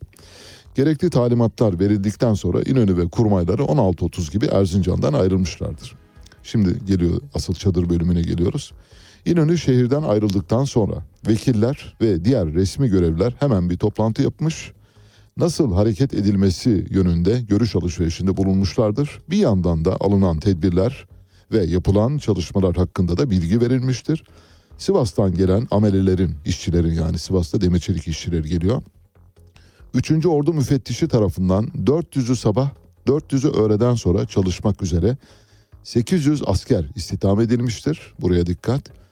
1000 çadır hemen dağıtılmıştır. Ne zaman oluyor? 31 Aralık günü. Deprem olduğu günün ertesi günü 1000 adet çadır dağıtılmıştır. Satılmıştır falan yok böyle bir şey yok. Yok böyle bir şey. Erzincan'a gelmeden önce 170 jandarmanın Erzincan'a gitmesi için talimat verilmiştir. Bunlar Erzincan'a ulaşmış ve ivedilikle çalışmaya başlamışlardır diyor. Demek ki Kerem Kınık'ın Atatürk'ün emriyle İnönü'de çadır satmıştır ifadesi de yalandır. Onu da kanıtladık. Belgelerle kanıtlıyoruz her şey ortada hiç böyle bir şey hayır o öyle olmamıştır demiyoruz yani böyle bir kolaycılığa sapmıyoruz. Her şeyin belgesini bulup o belgelerle konuşuyoruz. Halep oradaysa arşım burada, belge burada. Arzu ederse Kerem Kınık'a da gönderebilirim. Bir fotoğraf var. Kızılay bahsini ufak ufak kapatıyorum. Fotoğrafta 7 kişi görüyorsunuz, 8 kişi pardon. Kızılay İskenderun şubesindeki bir yönetim kadrosunu gösteriyor. 8 kişi. 8 kişiyi bir sağ, soldan sağa doğru işte 6 7 8 sağdan soldan e, soldan sağa doğru 1 2 3 4 5 diye gidiyor. Şimdi bu soldan sağa sağdan sola Kızılay İskenderun şubesindeki yöneticilerin kimler olduğunu şöyle bir bakalım mı? Oradan siz numaralarına bakın. Ben numarasını söyleyeceğim. Siz sadece numaradan bakarak. Bir numara Kızılay İskenderun Şube Başkanı Recep Sivri. Aynı zamanda Sivri İnşaat'ın yönetim kurulu başkanı. İki numara Veysel Bağış. Kızılay İskenderun yönetim kurulu üyesi, inşaat müteahhiti Recep Sivri'nin iş ortağı. Nasıl? Üç numara Mehmet Dikilitaş. Kızılay İskenderun yönetim kurulu üyesi. PVC doğrama inşaat malzemeleri satışı yapıyor. Recep Sivri'nin damadı. 4 numaralı kişi Oğuzhan Sivri, Kızılay İskenderun Yönetim Kurulu üyesi, Sivri İnşaat Yönetim Kurulu üyesi, Kızılay Genel Merkez Kurul Delegesi ve Başkan kendisi. 5 numara Mehmet Cirdi, Kızılay İskenderun yönetim kurulu üyesi. Recep Sivri ve Sivri İnşaat'ın muhasebecisi ve Yüksel Cirdi'nin de abisi. 6 numaralı kişi Yüksel Cirdi, Kızılay İskenderun yönetim kurulu başkan vekili, serbest muhasebeci. Recep Sivri ve Sivri İnşaat'ın muhasebecisi. Nasıl? Ufacık. Bakın bir tek İskenderun örneğini veriyoruz. Mesela bu İskenderun örneğini Türkiye'ye şamil edin. Türkiye'ye şumulleyin. Türkiye'ye şamil hale getirin. Bakın bakalım ne çıkıyor. Bir tek İskenderun'da 7 kişilik 8 kişilik yönetim kurulundan 6'sı akraba ve akraba eş dost ahbap çavuş hempa hepsi birbiriyle birlikte hareket ediyor. Yedikleri içtikleri ayrı gitmiyor. Kızılay ne olmuş bu durumda Kızılay? Çiftliğe dönmüş mü? Bence dönmüş. Sadece İskenderun. Bu araştırmayı bütün illere, ilçelere yayarak yapabilirsiniz. Her yerden de aynı sonucu alacağınıza emin olabilirsiniz. Bir yurt dışına kaçırılan eser var. Bu eserin Türkiye iadesi isteniyor. Şimdi Harun fotoğrafı paylaşacak. Eserin adı Yıldız Avcısı. Yıldız Avcısı 4000 6000 yıllık tarihe sahip. İşte 2000 yılı buradan 4000 yılı da milattan öncesine ait olmak üzere 6000 yıl önce yapılmış bir heykel. Heykelin yıldız avcısı denmesi sebebi de heykel yukarıya doğru bakıyor. Yani gözleri böyle hafif alın hizasında alnının üzerine yerleştirilmiş. Ama havaya bakıyor. Dolayısıyla alın bölgesine yakın yukarıya doğru bakıyor. Bu yüzden kendisine yıldız avcısı deniyor. Dünyada bundan 12 tane var. Ve bu 12'nin şu anda bilinenlerinden bir tanesi bu. Bu yıldız avcısı Türkiye'den kaçırılmış yıllar önce. Şimdi Türkiye bu yıldız avcısını istiyor. Nereden istiyor? Amerika'dan istiyor. Nereden istiyor? Sotheby's, Christie's müzayede evinden istiyor. Müzayede evinde en son satılmak isterken son anda alıcı pazarlıktan çekildi ve mal ortada kaldı. Şimdi Türkiye bu yıldız avcısını istiyor. Amerika'nın New York kentindeki temiz mahkemesi Türkiye'nin 1990'larda yıldız avcısı heykelinin ülkeden yasa dışı olarak götürüldüğü gerekçesiyle iade davası açma talebini reddetti. Yargıç Rosemary Bowler mahkeme heyeti adına kaleme aldığı karar metninde Türkiye'nin Christie's ve heykelin sahibi Steinhardt'a dava açmak için müzayede evinin heykeli satışa sunduğu 2017'ye kadar bekleyerek haklarını talep etmekte geciktiğini öne sürdü. Ne, ne demek istiyor? Diyor ki eser kaçırılalı neredeyse 100 yıl olmuş. Siz 2017'de gelip eseri istiyorsunuz. E vallahi biz istediğimiz zaman bize vermek zorundasın. Çünkü dünya kültür mirasını koruma kuralları bunu gerektiriyor. Diyor ki bir eser nereye aitse orada olmalı, orada sergilenmeli. Bir eseri alıp da başka bir yerde sergilediğiniz zaman oraya ait olmaz. O sadece bir gösteri olabilir. Geçici bir süre olabilir. Bu yüzden eserin eninde sonunda Türkiye'ye verilmesi gerekiyor. Ancak Amerikan Federal Mahkemesi bunu reddetmiş. Yargıç Rosemary Bowler diyor ki Türkiye Kültür Bakanlığı'nın heykelin New York'ta olduğunu bilmesine rağmen herhangi bir işlem yapmadığını biliyoruz diyor. Kültür Bakanlığı'na buradan duyuruz. Tabii bugüne kadarki bütün kültür bakanlarından bahsediyoruz. Bugünün kültür bakanından bahsetmiyoruz. Yargıç Türkiye 2017 yılına kadar herhangi bir talepte bulunmadı. Hatta soruşturma da talep etmedi. Dolayısıyla mantıksız bunu Türkiye'ye vermek diyor. Türk tarafının avukatı Lawrence Kay, ülkenin dava sırasında heykelin kendisine ait olduğunu kanıtlamasının ardından atacağı adımları değerlendirdiğini söylüyor ve haklarını savunma konusunda ciddiyiz diyor. Şimdi bu avukata kim bilir kaç para ödeniyordur bilmiyoruz ama avukat inşallah alır diye düşünüyoruz. Alırsa aldığı para da helal olsun. Alamazsa bilmiyoruz. Steinhardt ve eşi yani eseri kaçıran kişi 1993 yılında heykel için 1,5 milyon dolar ödemiş. Türkiye'den götürürken heykel Christie's'de 14,5 milyon dolara alıcı buldu. Ancak alıcı anlaşmayı erteledi, çekti daha doğrusu anlaşmadan, sözleşmeden ve almıyorum dedi. Muhtemelen Türkiye'nin girişimde bulunacağını gördü. Eninde sonunda eserin Türkiye'ye döneceğini bildiği için müzayededen çekildi. Bilmeden girmiş. Türkiye heykelin ülkeye ait olduğunu ve 1906 yılında dikkat edin lütfen Osmanlı İmparatorluğu döneminde çıkarılan kararnameyle açıklıyor. Yıldız avcısı 22 santim boyunda prehistorik döneme ait bir mermer biblo. İşte başı yukarıya doğru bakıyor. Bu yüzden adına stargazer diyorlar. Yıldızları avlayan kişi. bir tanrı mertebesinde. Manisa'da 4800 ile 4100 yılları arasında üretildiği tahmin ediliyor. Ve söz konusu bu eseri Türkiye'den alıp götüren ailenin çocukları bunun büyük bir eser olduğunu biliyorlar. 2017'de Christie's'de müzayedeye sunuluyor ve müzayede yarım kalıyor. Şimdi 2021'de Amerikan bölge yargıcı Alison Nathan Türkiye Cumhuriyeti ve Yıldız Avcısı'nın mülkiyetiyle ilgili anlaşmazlıkla ilgili olarak Christie's ve Nathan Türkiye'de kazılan eski eserlerin mülkiyetiyle ilgili 1906 tarihli Osmanlı kararnamesi uyarınca mülkiyet iddiasını red- reddediyor. Oysa biz mülkiyet iddiasını kanıtlıyoruz. Fakat Amerikan mahkemesi bunu kabul etmek istemiyor. Evet peki ufak bir ara. Ben Ali Çağatay, Radyo Sputnik'te seyir halindesiniz. Müthiş bir Kuzuların Sessizliği filmi oynanıyor şu anda maalesef. Kimsenin sesini çıkarmadığını görüyoruz. Bu devletin kadim devlet, bani devlet, baba devlet olması ilkesiyle bağdaşmıyor. Habercilik, birilerinin verilmesini istemediği olayları açıklamak ve kamuoyuyla paylaşmaktır. Bu kapsamın dışında kalan olayları vermek habercilik değil, halkla ilişkiler faaliyetidir. George Orwell Ali Çağatay'la Seyir Hali hafta içi her sabah 7 ile 9 arasında Radyo Sputnik'te. Evet, yayının bundan sonraki bölümüne ilişkin küçük bazı bilgi notları aktarayım. Birazdan Dünya Sağlık Örgütü'nün sodyum yani tuz kullanımı ile ilgili bir raporu var. Onu paylaşacağım. Su, tuz kullanımı öldürücü. Türkiye'de bildiğiniz gibi 2000'li yılların başından itibaren lokantalarda tuzluk kaldırıldı, tuzluklar kaldırıldı. Tuz kullanımını azaltmak için ama son zamanlarda bu yasağa uyulmuyor. Yine gittiğinizde lokantalarda böyle boy boy tuzluklar görüyorsunuz maalesef. Oysa tuz ancak ihtiyaç olduğunda. Çünkü masada tuzu bulan böyle şey gibi serpme yapar gibi serpiyor ve e, ölçüsüz kullanmaya sebep oluyor. Elbette biraz hafif tuzlu olunca lezzetli oluyor yiyeceklerimiz ama işte daha az lezzet ve daha çok sağlık e, diyerek düşünmek lazım. Böyle bir rapor var Birleşmiş Milletler'in bunu paylaşacağım.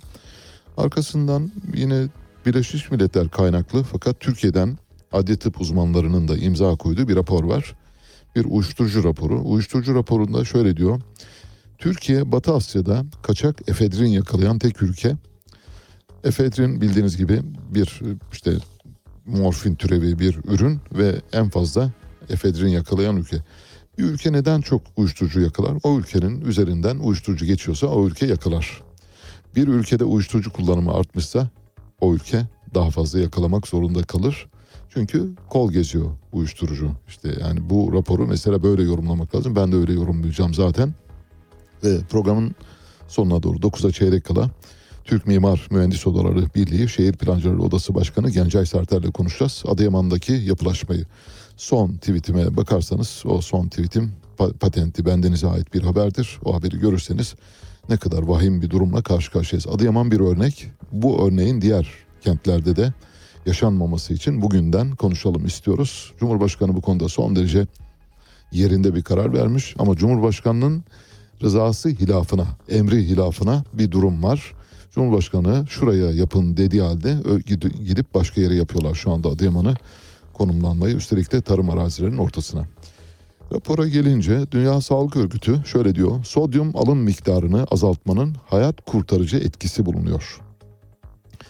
İlk kez sodyum tüketiminin azaltılmasına ilişkin bir küresel rapor yayınladı Dünya Sağlık Örgütü. Rapora göre dünya 2025'e kadar sodyum alımının küresel olarak %30 azaltılmasına yönelik hedefinden uzaklaşıyor. Demin ne söylemiştim? Masalarda tuzluklar yoktu. Tuzluklar geri gelmeye başladı. İşte demek ki hedeften uzaklaşıyoruz. Dünya Sağlık Örgütü'nün tespiti de bu yönde. Temel bir besin maddesi sodyum tuz ancak felç ve ölüm riskini artırıyor. Kalp hastalığı riskini artırıyor. Sodyumun temel kaynağı sofra tuzu. Bir de sodyum glutamat. Sodyum glutamatı nereden biliyorsunuz? Monosodyum glutamat diye bir madde vardır. Monosodyum glutamat böyle hani et, et suyu, piliç, piliç suyu gibi şeyler vardır ya satılır çorbaya lezzet katmak için. Ve pek çok mamanın da bileşimi de vardı. Mamaların bileşiminden çıkarıldı Tarım Bakanlığı tarafından 1990'lı yıllarda. Monosodyum glutamat zihinsel geriliğe yol açıyor. Fetüste, anne karnındaki çocukta zihinsel geriliğe yol açıyor. Kanıtlanmış durumda Herhangi bir tereddüt yok bu konuda. Yani literatüre girmiş bir bilgiden bahsediyorum. İşte monosodyum glutamatın da içeriğinde tuz var. Hani siz yemeği lezzetli bulduğunuzda tuzu az ama içinde monosodyum glutamat fazlaysa siz onu tuz gibi algılamazsınız. Böyle tatlı tatlı içersiniz. Oysa o monosodyum glutamattır. Erişkinlerde aynı risklere yol açmıyor fakat kadınlarda, hamile kadınlarda ve hamile olması muhtemel kadınlarda, doğurgan kadınlarda büyük risklere yol açıyor. Hala kaçak göçek kullanılıyor pek çok e, et et suyu ve piliç piliç suyu üreten şirketler tarafından. Lokantalarda tuzlukların kaldırılmasıyla biz buna bir adım atmıştık. 2030 yılına kadar Dünya Sağlık Örgütü 7 milyon kişinin hayatının sadece bu yolla kurtarılabileceğini düşünüyor. Tuzu azalttığımız takdirde. Bugün tuz rejimi yalnızca Brezilya'da, Şili'de, Çekya'da, Litvanya'da, Malezya'da, Meksika'da, Suudi Arabistan'da, İspanya ve Uruguay'da uygulanıyor. Diğer hiçbir ülkede uygulanmıyor. Amerika dahil. Söz konusu ülkeler tuz rejimini uyguluyorlar ve mümkün olduğu kadar az tuz kullanımını teşvik edici önlemler alıyorlar. Küresel tuz alımı ile ilgili bir ölçek vereceğim. O ölçeğe göre lütfen kendinize dikkat ediniz. Bir kişinin bir günde tüketmesi gereken tuz miktarı 5 gramdan daha az. 5 gram nedir? Bir çay kaşığından çay kaşığının iki katı, bir buçuk katı diyelim. Bir çay kaşığının iki katına yakın tuz kullandıysanız o gün limitinizi tamamlamıştı. Ancak tuzu yani yemeklere serptiğiniz tuz gibi düşünmeyin. Ekmekte tuz var, pilavda tuz var, fasulyede tuz var, patlıcanda var, şunda var, bunda var. Yediğiniz bütün yemeklerde patates kızartmasında var, her şeyde var. Bonfilede var, şunda var, bunda var. Bu bakımdan onları hesaplayarak yemeklerde zaten yemeği yapanlar hani size bir damak zevki kazandırsın diye yeter, yeterince tuz basıyorlar. Değil mi? Nusret'in lokantasında değil mi? Abi böyle ne yapıyor? Saltlayı yukarıdan yağdırıyor. Onu böyle güzel bir şey gibi zannediyorsunuz. Tamam evet bir, bir miktar etin tadı değişiyor ama işte o. Ondan sonra başka yere doğru gidiyor. Günde 5 gramdan fazla tuz tüketmek kalp hastalığı, felç ve diğer hastalıkların riskini artırıyor. Küresel olarak dünyadaki tuz kullanımı 10 gramın üzerinde. Bir mahkeme kararı var İspanya'dan. İspanya'da bir mahkeme bir kişinin boşandığı eşine evlilikleri boyunca 25 yılda yaptığı ücretsiz ev işleri için 200 bin euro tazminat ödemesini hükmetti. Bir kadınla kocası boşanıyorlar. Kadın sonra dönüyor diyor ki bir dakika diyor benim senden alacağım var. Nedir diyor mahkemeye sunuyor diyor ki 25 yıl boyunca ben ev işi yaptım. Çamaşır yıkadım, bulaşık yıkadım, yemek yaptım, tuzlu ya da tuzsuz yaptım ama bunun bir bedeli olmalı diyor. Ben bir ev kadınıyım. Aynı zamanda işçiyim. Dolayısıyla bana 200 bin euro tazminat ödemesi lazım diyor. Mahkeme şak diye veriyor. Evet verdi. Starbucks kahve ilgili sendikalaşma e, çabası ile ilgili senatoda bir e, sor, soruşturmaya uğradı Starbucks bildiğiniz gibi. Çalışanların yaptığı başvuru üzerine ve CEO da senatoda ifade verecek önümüzdeki günlerde idare hukuku yargıçları bugüne kadar verdiği 9 karar Starbucks'ın ulusal çalışma ilişkileri yasasını ihlal ettiği yönünde 22 çalışanın işe iade edilmesi talimatını vermiş durumda. Starbucks'ın temiz başvurularından bugüne dek bozma kararı çıkmadı. Nasıl? Diyor ki öyle Starbucks diye gelip mahkemenin karşısında babalanamazsınız. Biz cezayı veririz diyor. Bugüne kadar 9 kez mahkemeye gitmiş. 9'unda da mahkumiyet almış. Bu 10. mahkumiyet olacak. Şu anda CEO mahkeme önüne çıkmaya hazırlanıyor. Mısır yatırımla vatandaşlık şartlarını kolaylaştırdı. Bildiğiniz gibi Türkiye'de de var. İşte dövizi yatıran ya da döviz karşılığında gayrimenkul alan yabancılara vatandaşlık şak diye veriliyor. Mısır'da da böyle bir durum var ama Mısır bize göre daha pahalı veriyor. Mısır'da mülk satın alma karşılığında Mısır vatandaşlığı elde edilmesine yönelik tutar 500 bin dolardan 300 bin dolara indi. Türkiye'den daha pahalı. Türkiye'de 250 bin. Dolayısıyla Türkiye'ye göre daha ucuz. Hangi ülke daha iyi derseniz vallahi onun takdirini size bırakıyorum. İtalya'da bir pandemi soruşturması var. Siyasi liderler WhatsApp'ta virüsün yayılmasına dair, dair şakalaşmışlar. Dilim döndü kusura bakmayın. İtalya eski başbakanı Giuseppe Conte, eski Sağlık Bakanı Roberto Speranza ve 17 hükümet yetkilisi Pandemi sırasında yani 2020 Mart ayından itibaren kendi aralarında WhatsApp'tan yazışıyorlar. Ama ne, ama ne yazışma öyle böyle değil. Yani makara falan yani hani utanç verici şeyler yazıyorlar. Mesela biri birine diyor ki ya diyor acaba müdahale etmesek kaç kişi ölür diyor. Öteki diyor ki ya ne olacak kaç kişi ölebilir ki kardeşim diyor. Korunanlar e, ölmez diğerleri ölür. Böylesine muhabbetler dönüyor işte. Siyasilerin ülkelerini yönetirken arka planda kendi aralarında nasıl eğlendiklerini kanıtlayan örneklerden bir tanesi.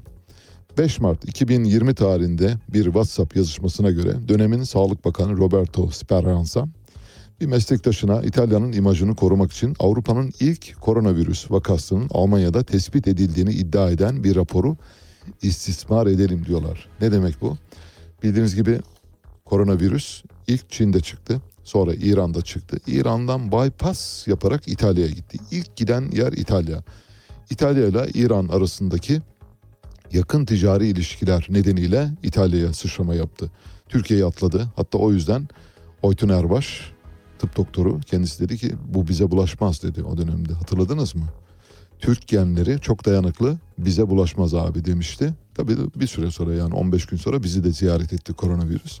Şimdi İtalyanlar o dönemde hastalık kendi ülkelerinde yani ilk görülen Avrupa ülkesi olduğu için İtalya şöyle diyorlar aralarında tartışırken. Ya biz bu hastalığın ilk Almanya'da görüldüğünü söylesek acaba faydası olur mu diye Almanya'ya çamur atmaya çalışıyorlar.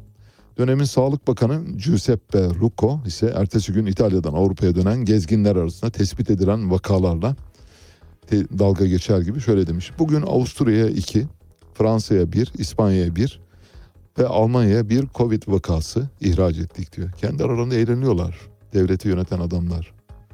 Devleti yönetenler hep böyledir. Söylüyorum size dünyanın her yerinde hiç değişmez. Amerika'da da böyle, İngiltere'de de böyle, Yeni Zelanda'da, Avustralya'da da böyle, Türkiye'de de böyle, Mısır'da da böyle, İtalya'da da böyle kendi aralarında eğleniyor. Bugün Almanya'ya bir Covid vakası ihraç ettik diye kendi aralarında WhatsApp gruplarında eğleniyorlar arkadaşlar. Amerikan Temsilciler Meclisi Amerikan askerlerinin Suriye'den çekilmesini talep eden bir tasarıyı oyladı. Tasarı 103 evet oyuna karşılık 321 hayır oyuyla reddedildi. Çıkmayalım diyorlar Amerikalılar. Demokratlardan 56, Cumhuriyetçilerden 47 milletvekili tasarıya destek verdi. Tasarıya destek veren Cumhuriyetçi milletvekili Marjorie Taylor Greene, Amerikan Savunma Bakanlığı'nın yabancı ülkelerde Amerikalı vergi mükelleflerinin pahasına savaş açmaması gerektiğini söylüyor. Green, Savunma Bakanlığı'nın Suriye'de değil ülkeye uyuşturucu sokan Meksikalı kartellerle mücadele etmesi gerektiğini söylüyor. Evet şimdi küçük bir dosyanın kapağını da aralıyoruz. Ondan sonra telefonumuz olacak. Tam 45 kala. Birleşmiş Milletler'in bir uyuşturucu raporu var. Bu uyuşturucu raporuna Türkiye'den imza koyan bir isim var. Profesör Doktor Sevil Atasoy. Profesör Sevil Atasoy Adli Tıp Kurumu Başkanı, eski başkanı ve eski Adli Tıp Kurumu Başkanı Profesör Doktor Şemsi Gök'ün kızı aynı zamanda iyi bir e, adli tıp uzmanı olduğunu söyleyebilirim. Fakat ilişkileri bakımından biraz sorgulayacağım. Yani ilişkilerini yan yana getirdiğimde kararı siz vereceksiniz. Benim herhangi bir şey söylememe gerek yok. Rapor şöyle. Birleşmiş Milletler Uyuşturucu Kontrol Kurulu 2022 yılına ilişkin raporunu açıkladı. Rapora göre Türkiye'nin metamfetamin imalatında da kullanılan efedrini Batı Asya'da kaçak olarak yakalayan tek ülke. Türkiye'nin 2021 yılında 22 ton eroin yakaladığının belirtildiği raporda ülkede diazepam yani diazem kullanımında %100 arttığına işaret ediyor. Neden diazem kullanımı artıyor?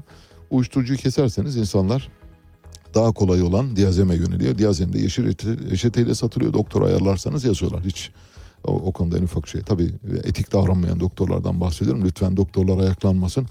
Ne demek istiyorsunuz falan demesine. Etik davranan insanlar çok. Bütün kesimler için böyle bu iddiamızı sürdürüyoruz. Polislerin %98'i iyidir. Şoförlerin, taksi şoförlerinin %99'u iyidir. Doktorların %99,5'u iyidir. Avukatların %95'i iyidir falan diye gidiyor böyle. Yani böyle sıralama yapıyorum.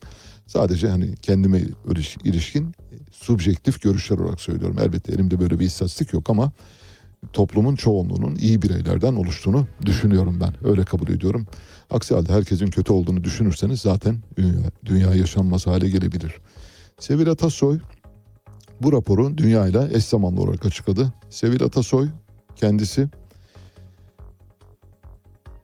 Üsküdar Üniversitesi'nin öğretim üyesi, rektör yardımcısı. Üsküdar Üniversitesi'nin rektörü kim? Nevzat Tarhan, kurucu rektörü, profesör, psikiyatri profesörü. Nevzat Tarhan kim derseniz Nevzat Tarhan Adnan Tanrıverdi'nin arkadaşı. Adnan Tanrıverdi kim? Sadat'ın kurucusu. Nasıl ilişkiler? Böyle daha uzatabilirim bunu. Yani bunu sonsuza kadar götürebilecek durumdayım da bir yerde kesiyorum. Hani tadında bırakalım diye. Raporda 2021 yılında Türkiye'de rekor miktarda eroin yakalandığı belirtiliyor. Bir ülkede uyuşturucu rekor miktarda yakalanıyorsa o ülkede uyuşturucu kullanımı çok yaygındır. Ya da uyuşturucu ticareti o ülke üzerinden yapılıyordur. Orası bir köprüdür. Türkiye'nin köprü olduğunu herkes biliyor. Birleşmiş Milletler raporları da bunu söylüyor zaten. Geçiyorum. Türkiye 69 ton morfinle zengin afyon ham maddesinin en çok olduğu üçüncü ülke. 303 tonla da dünyada en yüksek morfince zengin afyon ham maddesi stoku bulunduran ülke. Türkiye 2022'de gerçekleştirilen narkotik operasyonlarından bahsediyor. Güney Amerika'dan Türkiye'ye önemli miktarda kokain kaçakçılığının gerçekleştiği belirtiliyor raporda. Türkiye'nin Orta Doğu ve Avrupa piyasaları için transit ülke konumunda olduğu kaydediliyor. Şimdi asıl çarpıcı bölüme geliyorum raporun. Şimdi ölüm oranı yüksek Türkiye'de. Madde bağımlısı oldukları için ölenlerin oranı yüksek.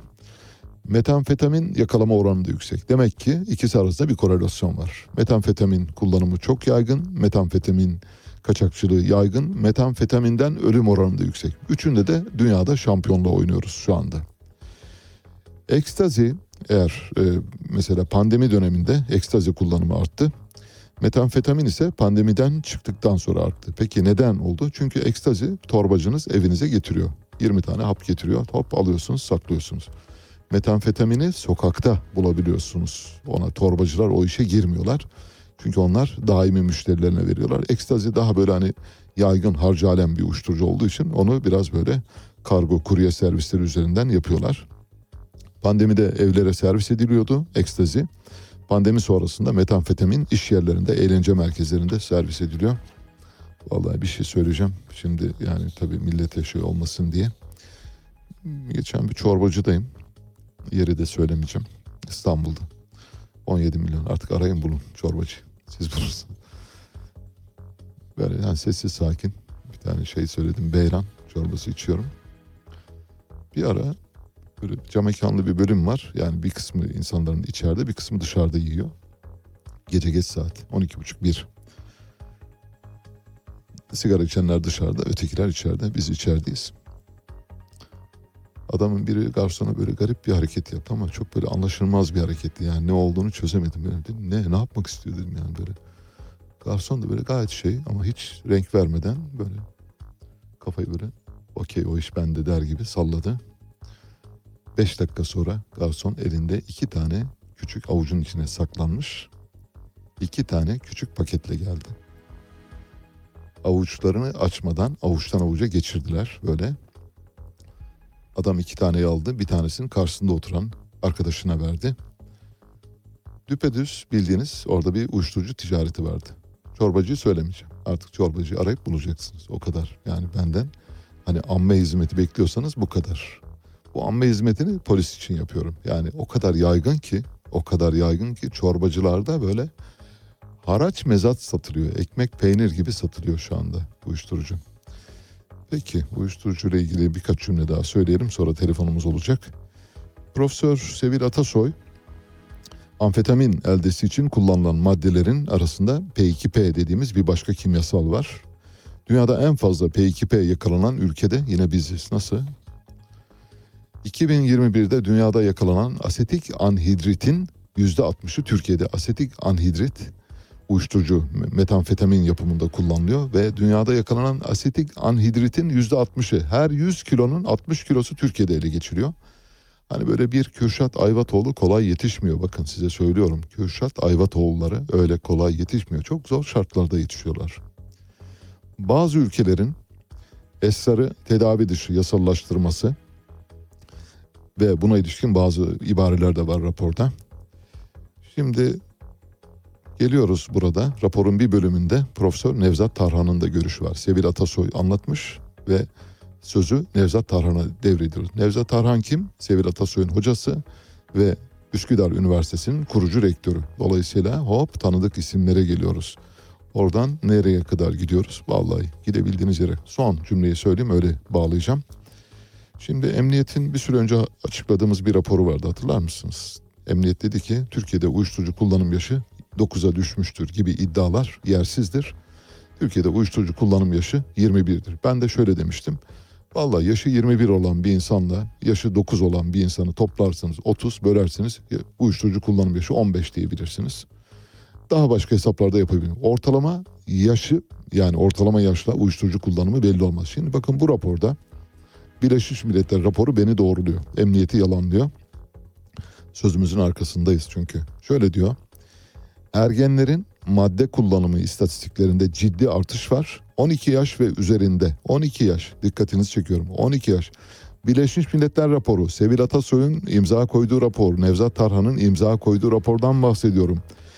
İstatistiklerde ciddi artış var 12 yaş ve üzerinde esrar kullanımı %16,5'tan %24,5'a yükselmiştir diyor. 12 yaş. Oran ne? Yükseliyor bir de bu arada. Ergenlere ilişkin istatistiklerde artış pandemiden bağımsız diyor. Demek ki emniyetin raporu neydi? Uyuşturucu kullanım yaşının 12'ye kadar düştüğü iddiası doğru değildir.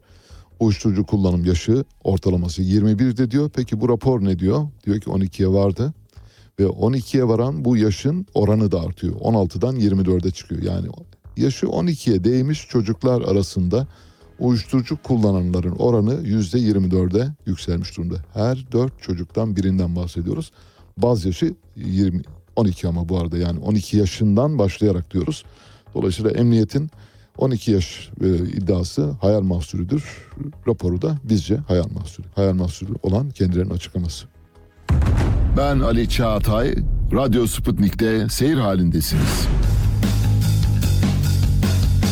Müthiş bir Kuzuların Sessizliği filmi oynanıyor şu anda maalesef kimsenin sesini çıkarmadığını görüyoruz. Bu devletin kadim devlet, bani devlet, baba devlet olması ilkesiyle bağdaşmıyor. Habercilik birilerinin verilmesini istemediği olayları açıklamak ve kamuoyuyla paylaşmaktır. Bu kapsamın dışında kalan olayları vermek habercilik değil, halkla ilişkiler faaliyetidir. George Orwell Ali Çağatay ile Seyir Hali hafta içi her sabah 7 ile 9 arasında Radyo Sputnik'te. Evet yaklaşık 8 dakika vaktimiz var. Bu 8 dakikada bir telefon bağlantısı gerçekleştireceğiz. Adıyaman'ı konuşacağız. Adıyaman'da Cumhurbaşkanı'nın işaret ettiği alana rağmen başka bir alanda şu anda yapılaşma var. Üstelik de bu alan kadastroda kıraç arazi diye geçmesine rağmen yeşil alan, ekili alan, tarla tarla zemini de yumuşak alüvyal bir ara, arazinin üzerine oturmuş durumda. Hemen yanı başında bir akarsu geçiyor. Burada şu anda geleceğe dair bir cinayet işleniyor diye düşünüyoruz. Adıyaman valisi geçtiğimiz günlerde görevden affını talep etmişti. Bununla ilgisi olup olmadığını bilmiyoruz ama meseleyi konuşmak üzere telefon attığımızda bir uzman isim var. Türk Mimar Mühendis Odaları Birliği Şehir Plancılar Odası Başkanı Gencay Serter şu anda telefon attığımızda. Gencay Bey hoş geldiniz. Hoş bulduk Ali Bey. Günaydın. Günaydın. Şimdi meseleyi özetledim. Vaktimiz de çok sınırlı olduğu için daha fazla vaktinizden çalmayayım dedim. Şimdi bu mesele yani tekrar özetlememi isterseniz eğer detayına vak vakıf değilseniz anlatabilirim ama sanıyorum bu özetten çıkarırsınız diye düşünüyorum. Bu bir örnek ve bu örneğin Türkiye'de yaygın hale gelmesinden endişe ediyorum. Ben o bakımdan size danışalım istedik çünkü bu konudaki otorite sizsiniz. Buyurun. Teşekkürler. Öncelikle bütün ülkemize geçmiş olsun biliyorum. Dediğiniz gibi bu sadece Adıyaman özelinde bir örnek de değil aslında. Ee, Kahramanmaraş'ta da bunun örnekleri oldu. Kahramanmaraş'taki örnekle beraber birleştirirsek e, durumun çarpıcılığı çok daha net ortaya çıkabilir. Kahramanmaraş'ta da Sütçü İmam Üniversitesi'ne ait Ceviz Badem Araştırma ve Çiftçi Uygulama alanı dahi e, toplu konut alanı olarak belirlendi. Şimdi buradan şöyle bir sonuç çıkıyor. Bu alanların hızlı ve alelacele tespiti gibi bir durum var. Bunu ne sağlıyor dersek bu esasen Cumhurbaşkanlığı'nın 126 nolu kararnamesinin getirdiği bir şey. Burada hızlı hareket etmek adına bütün planlama süreci devre dışı bırakılarak evet. oradaki yurttaşlarımızın barınma sorunu yaşayan yurttaşlarımıza alelacele konut bulunması talebiyle e, bu tür alanlar hızlıca tespit edilmeye çalışıldı. Bu tespit sadece zemin üzerinden bir değerlendirmeydi. Zemin etütü uygunsa vaziyet planı neticesinde burada toplu konut arazilerinin yapılabilmesine olanak veren bir kararname. Evet. Biz esasen bu sürece başından beri söylediğimiz ve odamızın motto haline getirdiği bir söz var. Yıkımlar kent ölçeğinde, soruna kent ölçeğinde bakmamız lazım. Çözümü de ancak kent ölçeğinde bulabiliriz diye. Tabii. Bu tür parçacı yaklaşımlarla bu yaşayacağımız sorunlara ilişkin bizim kalıcı ve anlamlı çözümler bulmamız mümkün değil. Sonuçta orada yıkılan kentler ve biz kentleri inşa etmemiz lazım. Kentleri ayağa kaldırmamız lazım. Şöyle bir yanılgı var. Sadece konut yaparak oradaki kentlerin ayağa kaldırılması gibi bir durum söz konusu olamaz. Kentler hepimizin bildiği gibi hepimizin içerisinde yaşadığımız yerlerdir. Ticaretiyle, sanayisiyle, tarımıyla, altyapısı ve üst yapısıyla bir bütün olan karmaşık yapılardır esasen. Evet. Aynı zamanda bu kentler kadim kentlerdir. Bazılarının tarihi binlerce yıl eskiye gider ve biz burada aslında üzerinde yüzlerce yıl yaşayacağımız kentleri şu anda inşa etmek, inşa etmek istiyoruz. Bu uzun vadeli perspektif içerisinde ve bu karmaşık yapıyı çözümlemek için tek bir çözümümüz var, aracımız var. Bunun adı planlama. Evet. Ancak bugünkü Cumhurbaşkanlığı kararnamesiyle e, şehir planlama, meslek disiplini tamamen bu sürecin dışına itilmiş durumdadır. Evet. Cumhuriyet tarihinden beri belki ülkemizin bize en çok ihtiyaç duyduğu dönemde planlama meslek alanı bu sürecin dışına itilmiş. Sadece konut üzerinden bir değerlendirme, konutu da tamamen zemin üzerinden bir değerlendirmeye indirgenmiş e, yanıltıcı, sığ bir bakış açısıyla karşı karşıyayız. Dilerseniz bizim bu noktadaki önerilerimizden de Tabii lütfen tabii dinleyelim. e, belki o çok daha anlamlı olur. Kesinlikle elbette. Yapılan yanlışlardan arkasına takılırsak hakikaten e, ilerleyemeyeceğiz ve sizin dediğiniz gibi şu anda orada çok kritik bir dönem yaşanıyor ve oradaki yaşayacağımız kentlerin nasıl kurulması gerektiğini belki e, değerli izleyenlere anlatmak gerekiyor. Aslında aklın ve bilimin getirdiği şey. Biz oradaki yıkılan kentlerimizin mevcuttaki yapılaşmış alanlarını yıkım görse dahi ivedilik ve zemin etütlerinin yapılıp ve bunun yakın çevresiyle birlikte değerlendirilmesini talep ediyoruz.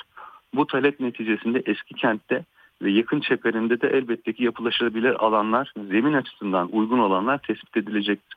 Ama şunun özellikle altını çizmek isteriz. Bir kentte yapılaşabilmenin veya kent kurgusu içerisinde bir yere bir kullanım getirmek için zemin tek belirleyici değildir. Evet. Çünkü Türkiye bir afeti diğer afetlerle unutan bir ülkedir. Doğru. Maalesef bunları yaşıyoruz. 6 ay öncesinde biz sel yaşadık. Daha öncesinde orman yangınları, daha sonrasında kuraklık ve gıda krizi gibi. Tabii. Şimdi biz bu kuracağımız kentlerde bütün bu afet ve kriz durumlarını da düşünmek zorundayız.